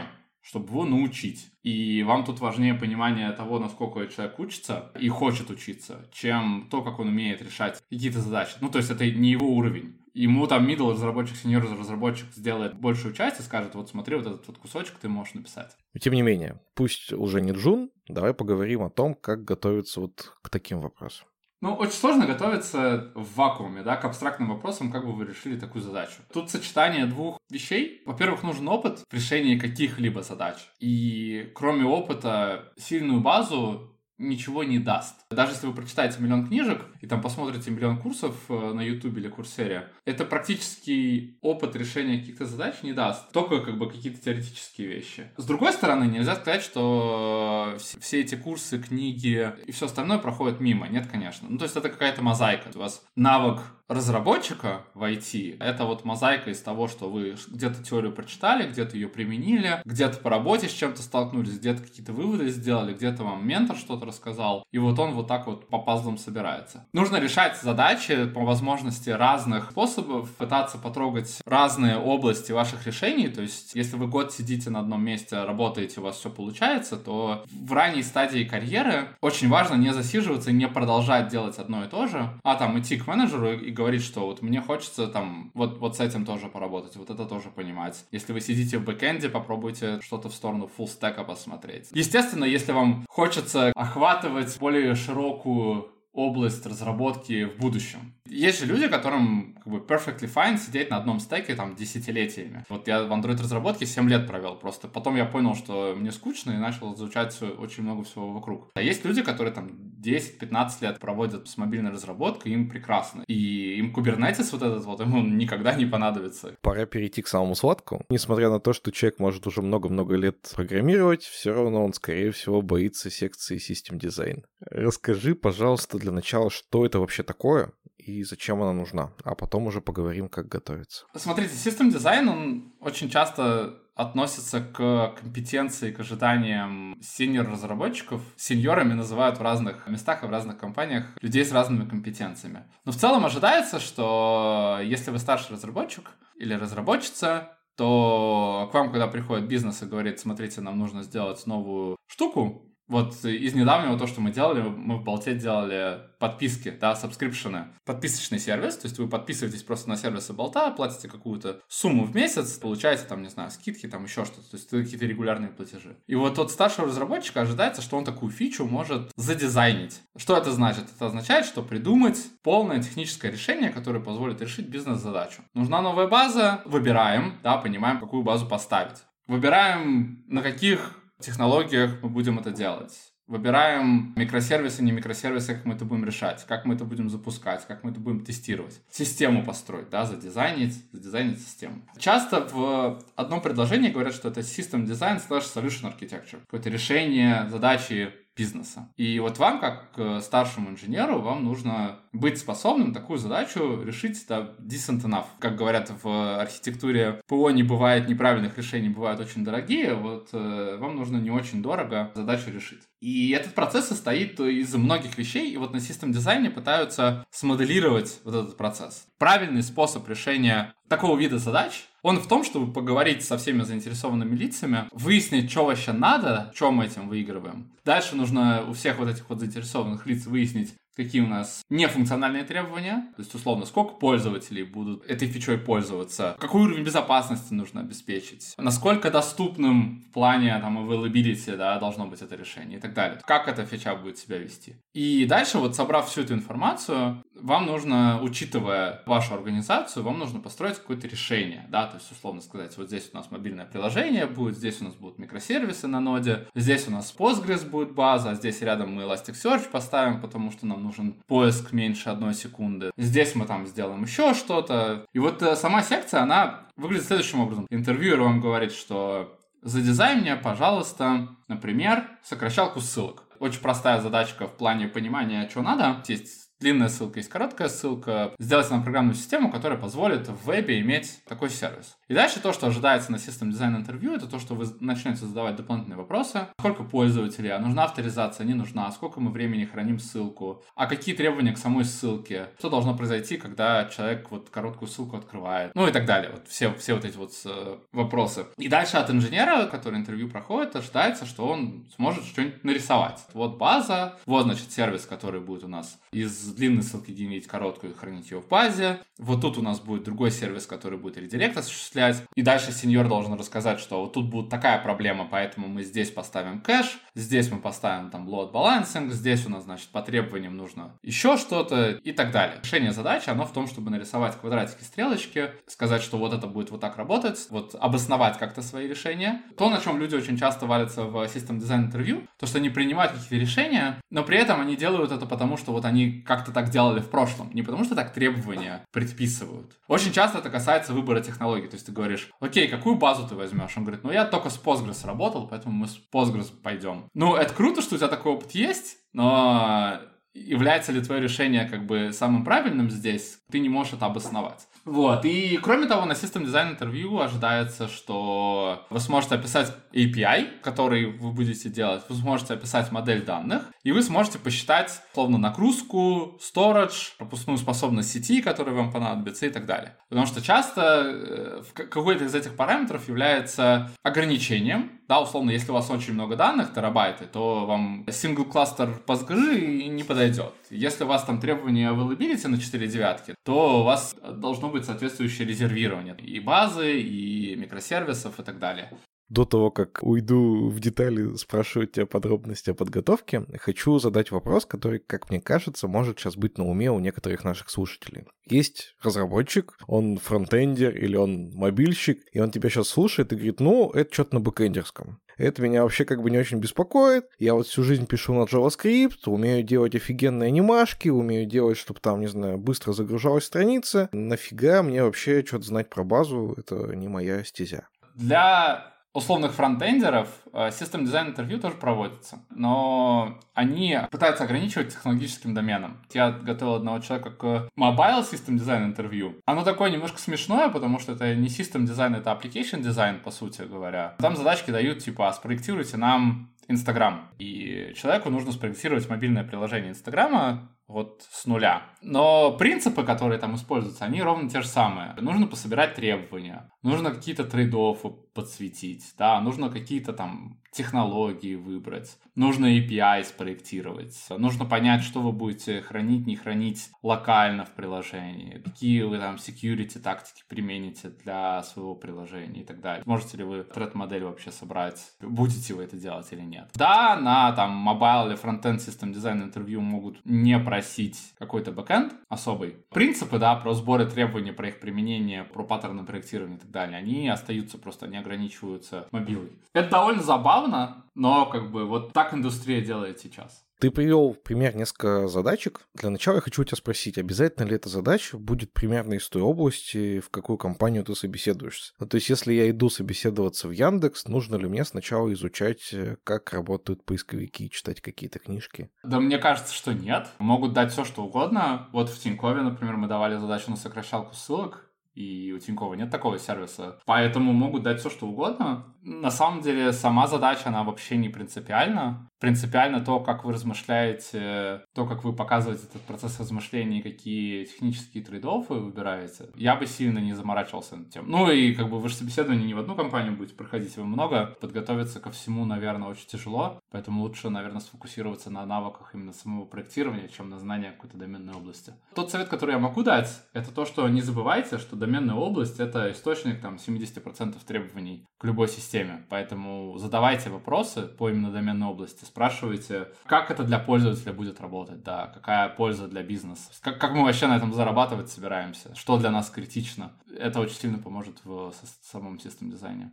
Самый ключевой, наверное, вопрос. Вот я знаю, что мне предстоит system design. Я уже много лет там являюсь разработчиком, но, естественно, никогда специально не готовился. Что мне делать, кроме того, что бояться и прятаться под кровать? Ответ будет долгий. Делать надо очень много всего. Есть очень много ресурсов в интернете, которые позволяют подготовиться к System Design интервью. Такой ресурс System Design Primer на GitHub репо. И там собрано очень большое количество материалов по тому, как там учитывать availability, какие performance тактики есть, какие там security тактики есть и так далее. Есть много каналов на YouTube, которые позволяют подготовиться к систем дизайну.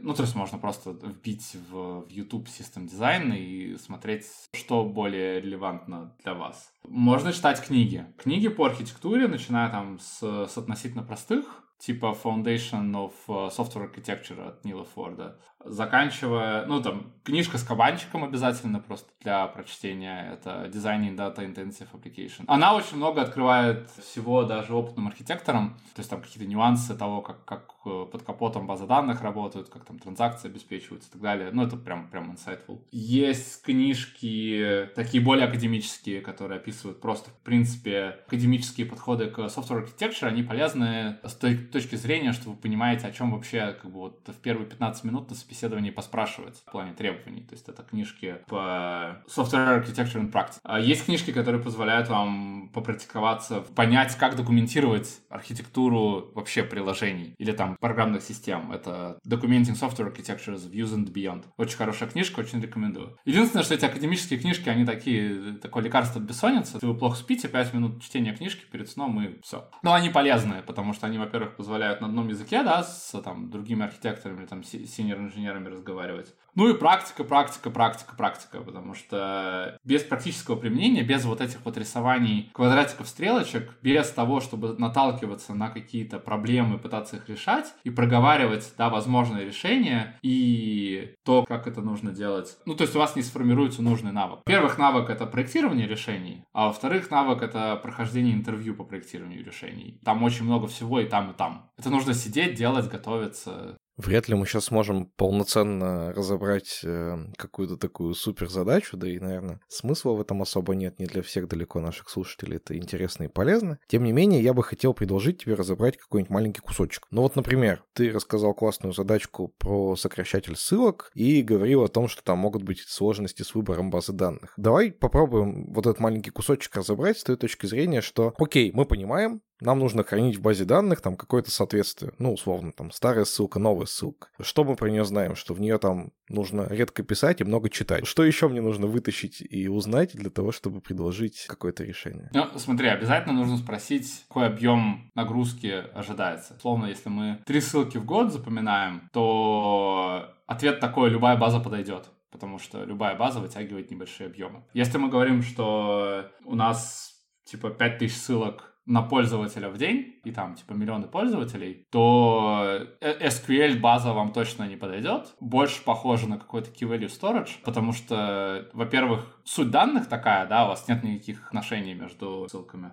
Во-вторых, э, вам нужно минимальные усилия потратить на шардирование и скейлинг. Да, и это, ну, это NoSQL какое-то решение. Но на самом деле в этой задаче выбор базы данных, он такой не очень сложный. Это вот буквально все considerations, да, которые нужно сделать. Там гораздо более интересная история про алгоритм формирования этой ссылки и про то, как ее эффективно отдавать. Одно из условий это то, что нельзя угадать короткую ссылку по длинной, нельзя предсказать, какой сокращатель будет. Это означает, что нельзя просто использовать хэш-функцию какую-то, нужно генерить. А вторая проблема в том, что одно из требований к этой задаче — это то, что сама ссылка должна формироваться минимальное количество времени, которое система может обеспечить. То есть нельзя ждать, там, не знаю, минуту на то, что вот короткая ссылка будет сформирована. Правда, никто таким сервисом пользоваться не будет. И проблема на больших объемах в том, что если вы будете там условным каким-то рандомом генерить э, короткую ссылку по требованиям, то у вас будут возникать конфликты, э, ну, просто дублирования, и эти конфликты дублирования нужно как-то разрешать, и правильным решением вот именно в этой конкретной задаче является не хитрый какой-то алгоритм, да, а то, что вы прегенерите большое количество коротких ссылок, дальше выбираете из э, пула свободных коротких ссылок новую, привязываете ее к длинной ссылке, сохраняете. Таким образом избегаете конфликтов, таким образом решается перформанс проблема. Вот так. То есть сначала нужно вытащить из интервьюера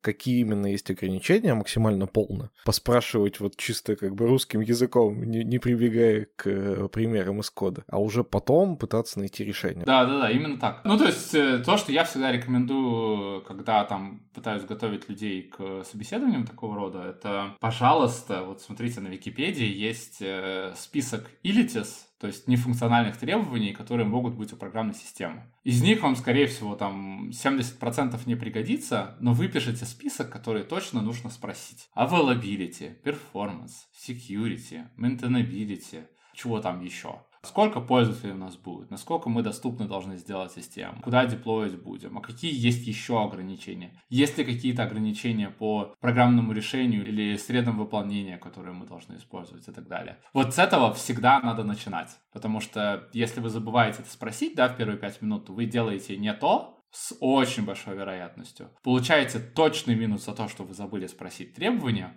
Это прям везде будет. Забыл спросить требования. Huge minus. Тут есть еще нюанс, что System Design интервью это такая штука. Ну, вот, вот смотрите, для лайфкодинг интервью, да, там очень просто принять решение, прошел или не прошел. Для System Design интервью эта граница, она такая более размытая. Там, ну, можно не пройти, в случае, если вы вообще ничего не нарисовали, да, или там, типа, очень грубо себя вели и вас зареджектили по софт-скиллам. Но все остальные — это градация того, насколько вы опытный условный разработчик. На System Design интервью можно пройти его, но получить junior то есть, условно, если вы в ответ на решение какой-то distributed задачи рисуете трехзвенку и говорите, что у меня просто нет опыта, не знаю, как вам распределенную систему разрисовать, то вы, условно, там junior минус оценку получите, да, но на system design интервью пройдете. Но, естественно, его можно там пройти на, типа, на, на staff инженера, если вы там все вот эти вот э, проблемы распределенных систем обрисуете, да, скажете, как их решать, опишите trade-off ы и так далее. То есть э, там оценка не прошел, не прошел, а какая seniority у вас по итогу. Когда люди говорят, что вот мы не любим system design интервью, я этого не понимаю, потому что для человека, который устраивается в компанию, system design интервью, это как раз тот способ показать, насколько вы вообще крутой, получить офер получше на позицию повыше. Насколько глубоко нужно закопаться в решение? Ты приводил в пример о том, что нужно придумать какой-то алгоритм быстрой генерации ссылок. Достаточно ли его придумать вот кубиками? Вот здесь у нас это происходит, вот здесь то. Или прямо кусок кода написать? Не-не-не, на систем дизайн интервью не нужно писать кусок кода. Напоминаю, что интервью занимает час. А в это время у вас там уходит 5 минут на то, чтобы «Привет, пока у меня не работает микрофон», засетапились. Потом выслушать решение задачи, потом собрать требования, потом что-то успеть нарисовать и еще обсудить, и еще последние пять минут хочется посвятить на то, чтобы ответить на вопросы того, кто проходит интервью, ну там про компанию, про процесс и так далее. Поэтому нет, конечно, очень сильно закапываться не нужно. Естественно, не нужно писать код. То, что нужно будет сделать, это спроектировать на высоком уровне API. Ну, то есть, условно, там, мы берем REST или мы берем GraphQL, а вот моделька будет такая. Э, и смоделировать модель данных для базы или для других data storages, которые вы в системе используете. Потому что это важно. Там написать, что вот смотрите, у нас будет таблица А, таблица Б, да, в этой таблице мы будем хранить ID, статус, timestamp, там еще что-то, URL, там, бла-бла-бла-бла-бла. И шардировать будем там горизонтально, вертикально по, по вот таким пределам. Все. То есть достаточно на уровне какой микросервис чем занимается. Да, да, конечно. Вы говорите, вот этот сервис отвечает за авторизацию, идентификацию. Все, поехали дальше. Этот сервис будет там ссылки новые складывать. Этот сервис будет, он будет даже не сервис, а просто гейтвеем на Nginx, который будет через Low плагины с базы доставать длинную ссылку и отдавать ее в 302. И после этого интервьюер может тебя спросить, а почему на Nginx, а почему вот здесь тонкий да, клиент? Да, да, да. И, и хороший ответ такой, что типа, ну вот здесь вот там никакая другая функциональность не нужна, или там Nginx проще, там из альтернатив можно взять A, B, C, D. Ну, я типа выбрал Nginx, потому что. Очень хочу поговорить про систем дизайн еще часа полтора, но наш формат этого не позволяет. Все, что мы сейчас обсуждали, это такая длительная подготовка. Все советы, которые ты давал, порешать на лид-коде, читать про язык, к систем дизайну, понятно, готовиться тоже там что-то читать, что-то нарешивать. Если до собеседования осталось вот совсем уже мало времени, дашь ли ты какие-то советы финального шага подготовки? Ну, если осталось совсем мало времени, то надо, наверное, перестать ботать, потому что перед смертью не надышишься. Немножко выдохнуть и сказать себе, что интервью — это не экзамен ЕГЭ, который ты, типа, не сдал, не поступишь, все, жизнь провалена, особенно как наши да, родители любят говорить. Но это просто опыт. Ну, вы сходите, познакомитесь, получите опыт прохождения интервью. Отказ — это не беда сама по себе. Это возможность чему-то научиться. Всегда спрашивайте фидбэк в конце интервью, что можно сделать по-другому, либо просите, чтобы его вам прислали. И многие компании на это идут. В отчетах по собеседованиям всегда есть секция, да, какие рекомендации передать собеседующемуся, что можно улучшить. Поэтому расценивайте это не как экзамен, а как, во-первых, беседу, во-вторых, как возможность чему-то научиться, узнать что-то новое, решать какую-то новую интересную задачу. Если вы будете меньше волноваться, это вам поможет пройти интервью. Напомните себе, что нормально что-то не знать. Все мы когда-то вот этого всего не знали, там практика и многие этапы прохождения интервью, ну вот они делают свое дело. Ну и напоследок попрошу тебя, наверное, вспомнить и попытаться назвать какие-нибудь самые интересные, самые забавные ошибки на собеседовании. Я бы сказал, что самая забавная ошибка это моя была, когда я собеседовал какого-то инженера, и у меня был assumption, что человек довольно более-менее опытный, ну, потому что там по, по резюме или еще что-то. А оказалось, что человек то ли из другой области пришел, и там прям самые простые такие вещи нужно было вытаскивать. Типа даже сам формат интервью был человеку не, ну, не настолько знаком, то есть у меня почему-то был assumption, что знаком. Я спрашиваю каждый раз, типа, Приходилось ли такие задачи решать? Он мне говорит, что да, да, приходилось. А дальше мы выяснили, что человек не знает, что такое TCP, как бы как вообще компьютеры там по сети взаимодействуют друг с другом. И это был очень такой странный опыт систем дизайна. Вот, он, к сожалению, был не забавный, но но запоминающийся. Обычно последним вопросом я прошу дать какие-то советы нашим слушателям, но так уж получилось, что у нас сегодня целый выпуск ты давал какие-то советы. Совет очень простой, ничего не бойтесь, все получится. Читайте книги, слушайте подкасты, практикуйтесь, готовьтесь, интересуйтесь областью вокруг себя. Не зацикливайтесь только на том, что у вас получается. Смотрите, что происходит вокруг, пробуйте какие-то вещи рядышком, пробуйте облака, пробуйте другие бэкэнд подходы, пробуйте Kubernetes, пробуйте мобильную разработку, пробуйте всего по чуть-чуть. Это даст очень хороший кругозор и понимание, как это все делать совместно. Итак, дорогие слушатели, кажется, сегодня у нас получилось такую драматургию очень интересную выстроить. Сначала у нас был Михаил, который много собеседовался сам, а потом Саша из Озона и Владимир, которые много собеседуют. Мне было интересно послушать, и с точки зрения, да, действительно, того, кто собесится, и с точки зрения того, кто собесит. И я предлагаю перейти к каким-то интересным моментам, которые мы слышали в интервью, и, как всегда, пойти по порядочку. Вот у нас сначала был Михаил, и мне очень понравилась полушуточная, полусерьезная идея о том, что как готовиться к собеседованию собеседованиям никак не готовиться к собеседованиям. Ну, то есть реально, если у вас есть какой-то опыт работы, но вы уже не джуниор-специалист, то в какой-то мере у вас уже определенные знания есть. И вы, ну, либо можете как-то серьезно подойти к подготовке к собеседованиям заранее, а потом только идти на какое-то собеседование. Либо вы можете, если вы готовы там потратить время и походить по нескольким собесам, можете фактически начать прямо учиться непосредственно на собеседованиях. Такой интересный подход. Вообще вот эта история о том, что собеседование — это еще один источник знаний, а не просто какой-то там экзамен проверочный. Мне кажется, это мысль такой красной нитью проходила, потому что во всех трех интервью мы так или иначе ее задевали. Да, поэтому даже если вдруг вы пошли на собеседование и его не прошли, расстраиваться не стоит, вы, скорее всего, узнали. О себе может быть какой-то пробел. В любом случае, вы стали чуть-чуть лучше как специалист. И даже крутые ребята, такие как Михаил, далеко не после каждого собеседования получают офер. Офер, в отличие от какой-то там оценки на ЕГЭ, это не совсем все-таки показатель ваших знаний, а еще ведь и показатель того, просто смачились ли вы с компанией. Может быть, ты на собеседовании показал, что ты супер мозг, но компании почему-то сегодня супер мозг не нужен. Ну да, или ты просто на собеседовании, у тебя была включена камера, ты сидел, часто чесал левую мочку уха, а кто-то из собеседующих говорит, ты знаете, я психолог, и вот э, кандидат чешет левую мочку уха, это значит, он что-то не договаривает, он скрывает, мы его, пожалуй, не будем брать. Ну, то есть отсутствие оффера — это не приговор, не да. конец света. Да, да, все так.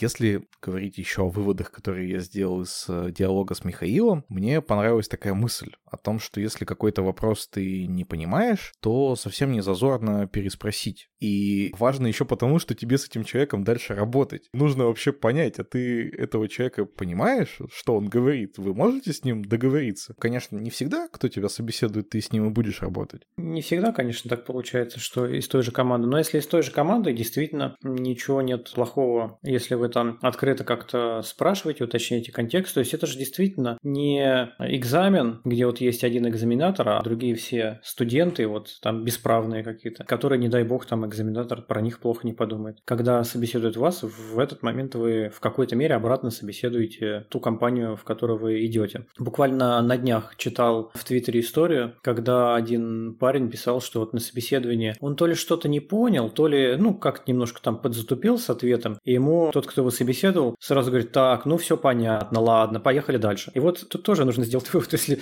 блин, с тобой так на собеседовании уже разговаривают, наверное, с тобой работать будут еще в каких-то более неприятных выражениях. Еще одна интересная мысль. Есть три вещи. Это деньги, вопросы на собеседовании и реальные рабочие обязанности. Кажется, что они должны между собой быть очень тесно связанными. Чем больше денег тебе обещают, тем сложнее собеседование. Или чем сложнее вопросы, тем интереснее будут рабочие задачи. Ну, по крайней мере, по опыту Михаила, кажется, что это совсем не обязательно так. Ух, это прям больной вопрос. Но вот реально же бывают собеседующие, у которых нет, может быть, какого-то плана собеседования, вот у них нет плана того, почему они спрашивают те или иные вопросы. То есть, если ты как-то собеседуешь людей, ты же вот эти какие-то вопросы генеришь, ты же пытаешься, наверное, а, ну, если ты более-менее какой-то адекватный, как-то подстроить эти вопросы под свой там проект, под свою технологию, еще что-то. А когда были примеры, когда спрашивают супер-пупер какие-то штуки, а ты приходишь, а там ничего этого нет, а зачем вы спрашивали? Бывает иногда просто спрашивают спрашивают, потому что везде в интернете написано, что если ты крутой программист, ты должен это знать. Либо собеседующий вот вчера про эту штучку узнал, и он такой, ну все,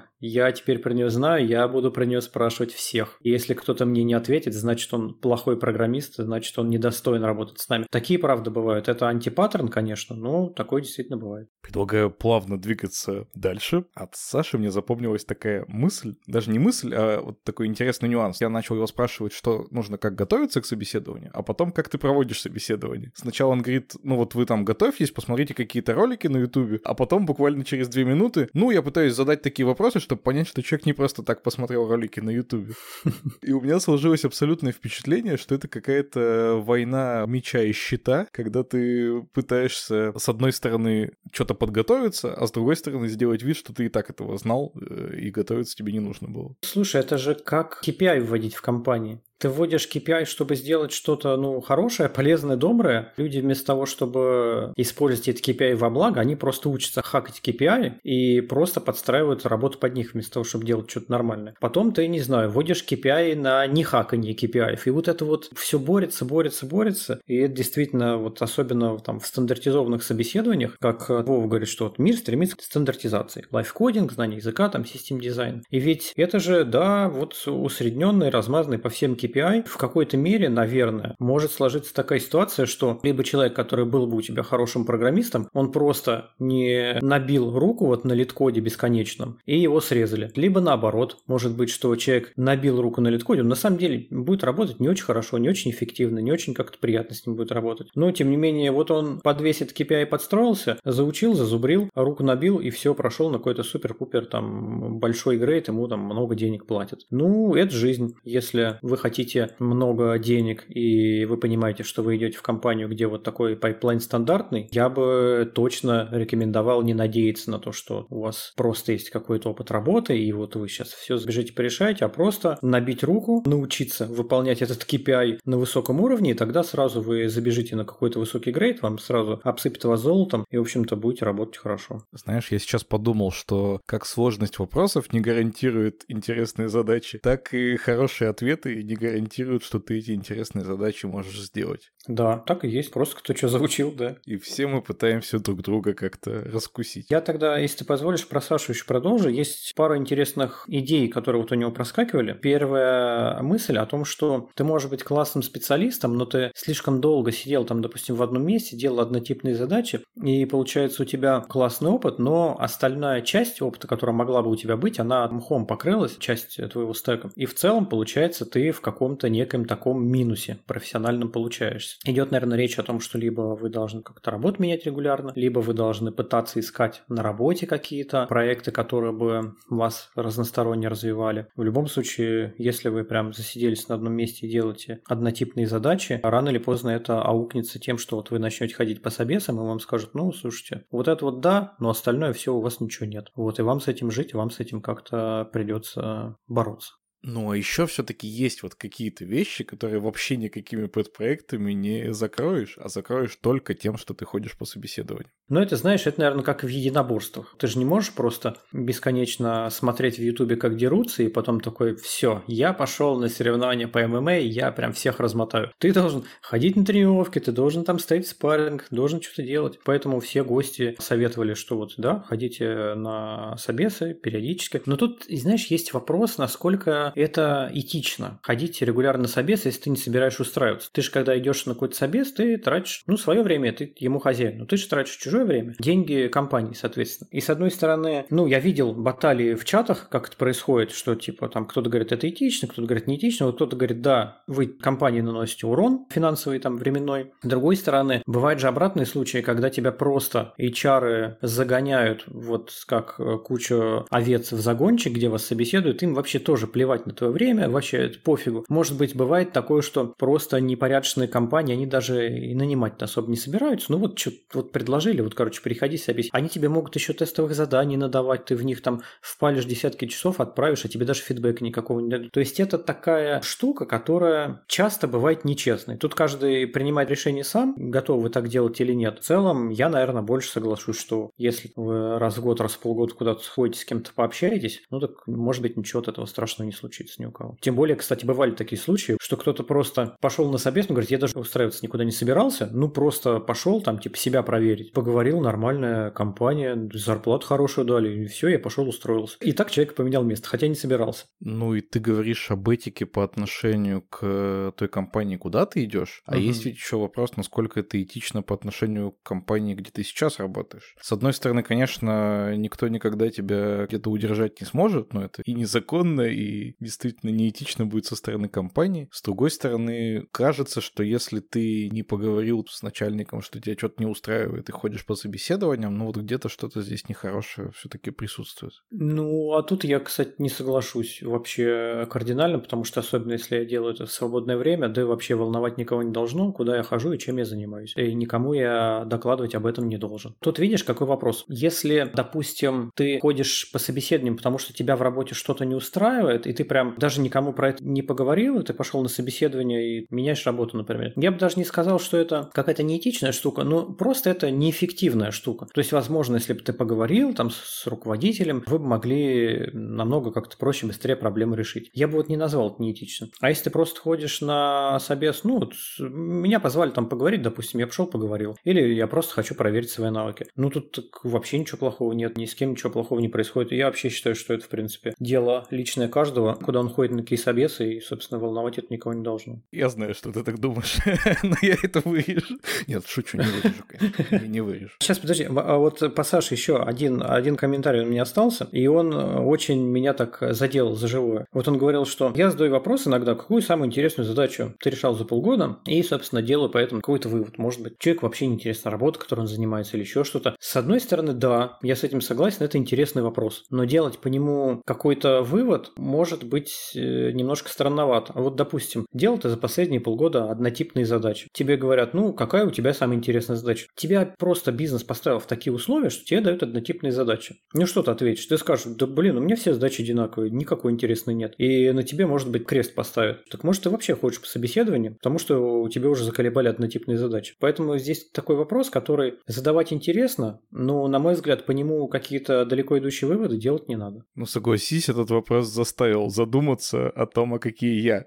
интересные задачи сделал за последние полгода. Да, задуматься заставил, это правда. Если первые два гостя, Михаил и Саша, мы с ними так просто по-дружески болтали, то с Владимиром, мне кажется, у нас получилась практически такая лекция от и до, гайд по тому, как проходить всякие разные типы собеседований. Как тебе? И это классно, и я думаю, что многим будет интересно это послушать. Тем более, если вы идете в какие-то крупные IT-компании работать, зарубежные IT-компании работать, потому что зарубежные прям обожают, ну, ну, насколько мне известно, такие стандартизованные собеседования. Действительно, послушайте. Можно даже к материалам в подкаст приложить ссылку, статью, где был список книг, которые он рекомендовал для подготовки к систем дизайну. Книг 15, наверное, было, так что можем приложить, вдруг кто-то захочет почитать. Поищем такой список. А если говорить о выводах, у меня тут целый ворох на самом деле, но начну я вот с такого. Удивительный для меня был факт, что несмотря на то, что говорим мы про чисто техническое собеседование, и не только, кстати, Владимир, а предыдущие гости тоже как-то вот э, замечали между делом, что даже на техническом собеседовании софт-скиллы никто не отменял. То, как ты разговариваешь, то, как ты задаешь вопросы, то, как ты ведешь беседу, это все равно очень важная часть того, насколько успешно ты пройдешь в итоге вот эту всю процедуру. К этому же, наверное, можно присовокупить то, что где-то можно брать инициативу в свои руки. Если, может быть, у тебя где-то каких-то знаний не хватает, спрашиваешь, точнее, контекст, там, что-то досыпаешь, или чувствуешь какой-то вопрос вроде там шатка валка как-то ответил, ты можешь еще досыпать каких-то подробностей. Ну, на систем дизайне вообще так понятно, там сразу куча всяких уточнений, еще чего-то. Действительно, софт-скиллы всегда как-то оцениваются подсознательно. Наверное, жаль, мы в этом выпуске не рассматривали всякие вот эти culture fit и, и прочие вот эти вот истории, когда тебя именно собеседуют на то, насколько ты в команде приживешься, насколько с тобой будет там хорошо хорошо, комфортно, приятно работать. Хоть выпуск отдельно пиши. Вообще, про систем дизайн я очень много узнал от Владимира. Ну и надо сказать, что до того, как мы с ним пообщались, у меня как-то особо опыта прохождения и, и проведения таких собеседований не было. Несмотря на то, что общее понимание у меня было, но вот как-то вот прям по полочкам все расставил. Ладно, там надо спрашивать требования собирать, это я, допустим, и так знал. Но то, что нужно вести диалог, как-то вместе с тем, кто тебя собеседует, строить архитектуру, вот это для меня было было открытием. И я думаю, что если кто-то особо о систем дизайне ничего не знал, послушает вот этот выпуск, он хотя бы поймет, в какую сторону копать. А там действительно Владимир правильно говорит, что есть и действительно вот этот вот репозиторий на гитхабе, который прям хорошо показывает, как это все делается, как происходит, там всякие примеры, как проектировать Твиттер, Амазоны и там что спрашивать, как считать данные, как строить там структуру, какие бывают виды репликации и так далее. На Ютубе можно поискать систем дизайн. Как человек, который искал на Ютубе систем System Design, я вам могу сказать, что есть видео немножко какие-то странноватые, когда все видео просто человек считает, сколько у него будет данных с точностью до каких-нибудь там совсем супер, эм, ну, точных величин. В общем, умножает мегабайты на секунды. Да-да-да. И это прям, блин, почти все интервью. Вот это мне не очень понятно. А бывали видео, которые прям действительно разбиты, где поначалу там уточнили требования, потом посчитали там данные, посмотрели какую-то структуру API, поговорили, может быть, если какой-то там хитрый алгоритм должен быть, как вот у Вова был в примере с сокращателем ссылок. Потом начали рисовать схему, сначала простую, потом поговорили о каком-то отказу устойчивости, там масштабировании и так далее. Такие видео есть на Ютубе, они очень показательные, хорошие, вот их нужно посмотреть много разных, чтобы для себя общую какую-то картину составить. Мне кажется, что если мы начнем весь диалог с Владимиром резать на выводы, то точно вывалимся за два часа. Поэтому предлагаю по одному последнему. Один от тебя, один от меня. Я думаю, что я возьму тот же, что и был у других наших гостей, но он очень важный, что практика прохождения собеседований очень важна. Какие бы вы ни были умные, сильные, мощные и красивые, вы, скорее всего, не можете побеждать в каждом собеседовании, если вы особо не собеседуетесь. Поэтому хотите побеждать в собеседованиях, собеседуйтесь. А мой вывод будет таким продолжением логическим твоего, что собеседование — это не бой на смерть, а после него еще что-то существует. И, например, после собеседования имеет смысл, и обязательно всегда это стоит делать, можно попросить подробный фидбэк, поспрашивать собеседующего, что там, может быть, было не так. И это тоже очень важный источник знаний. Вот это как раз то, что можно вынести, даже если вы в итоге в эту компанию не устроитесь.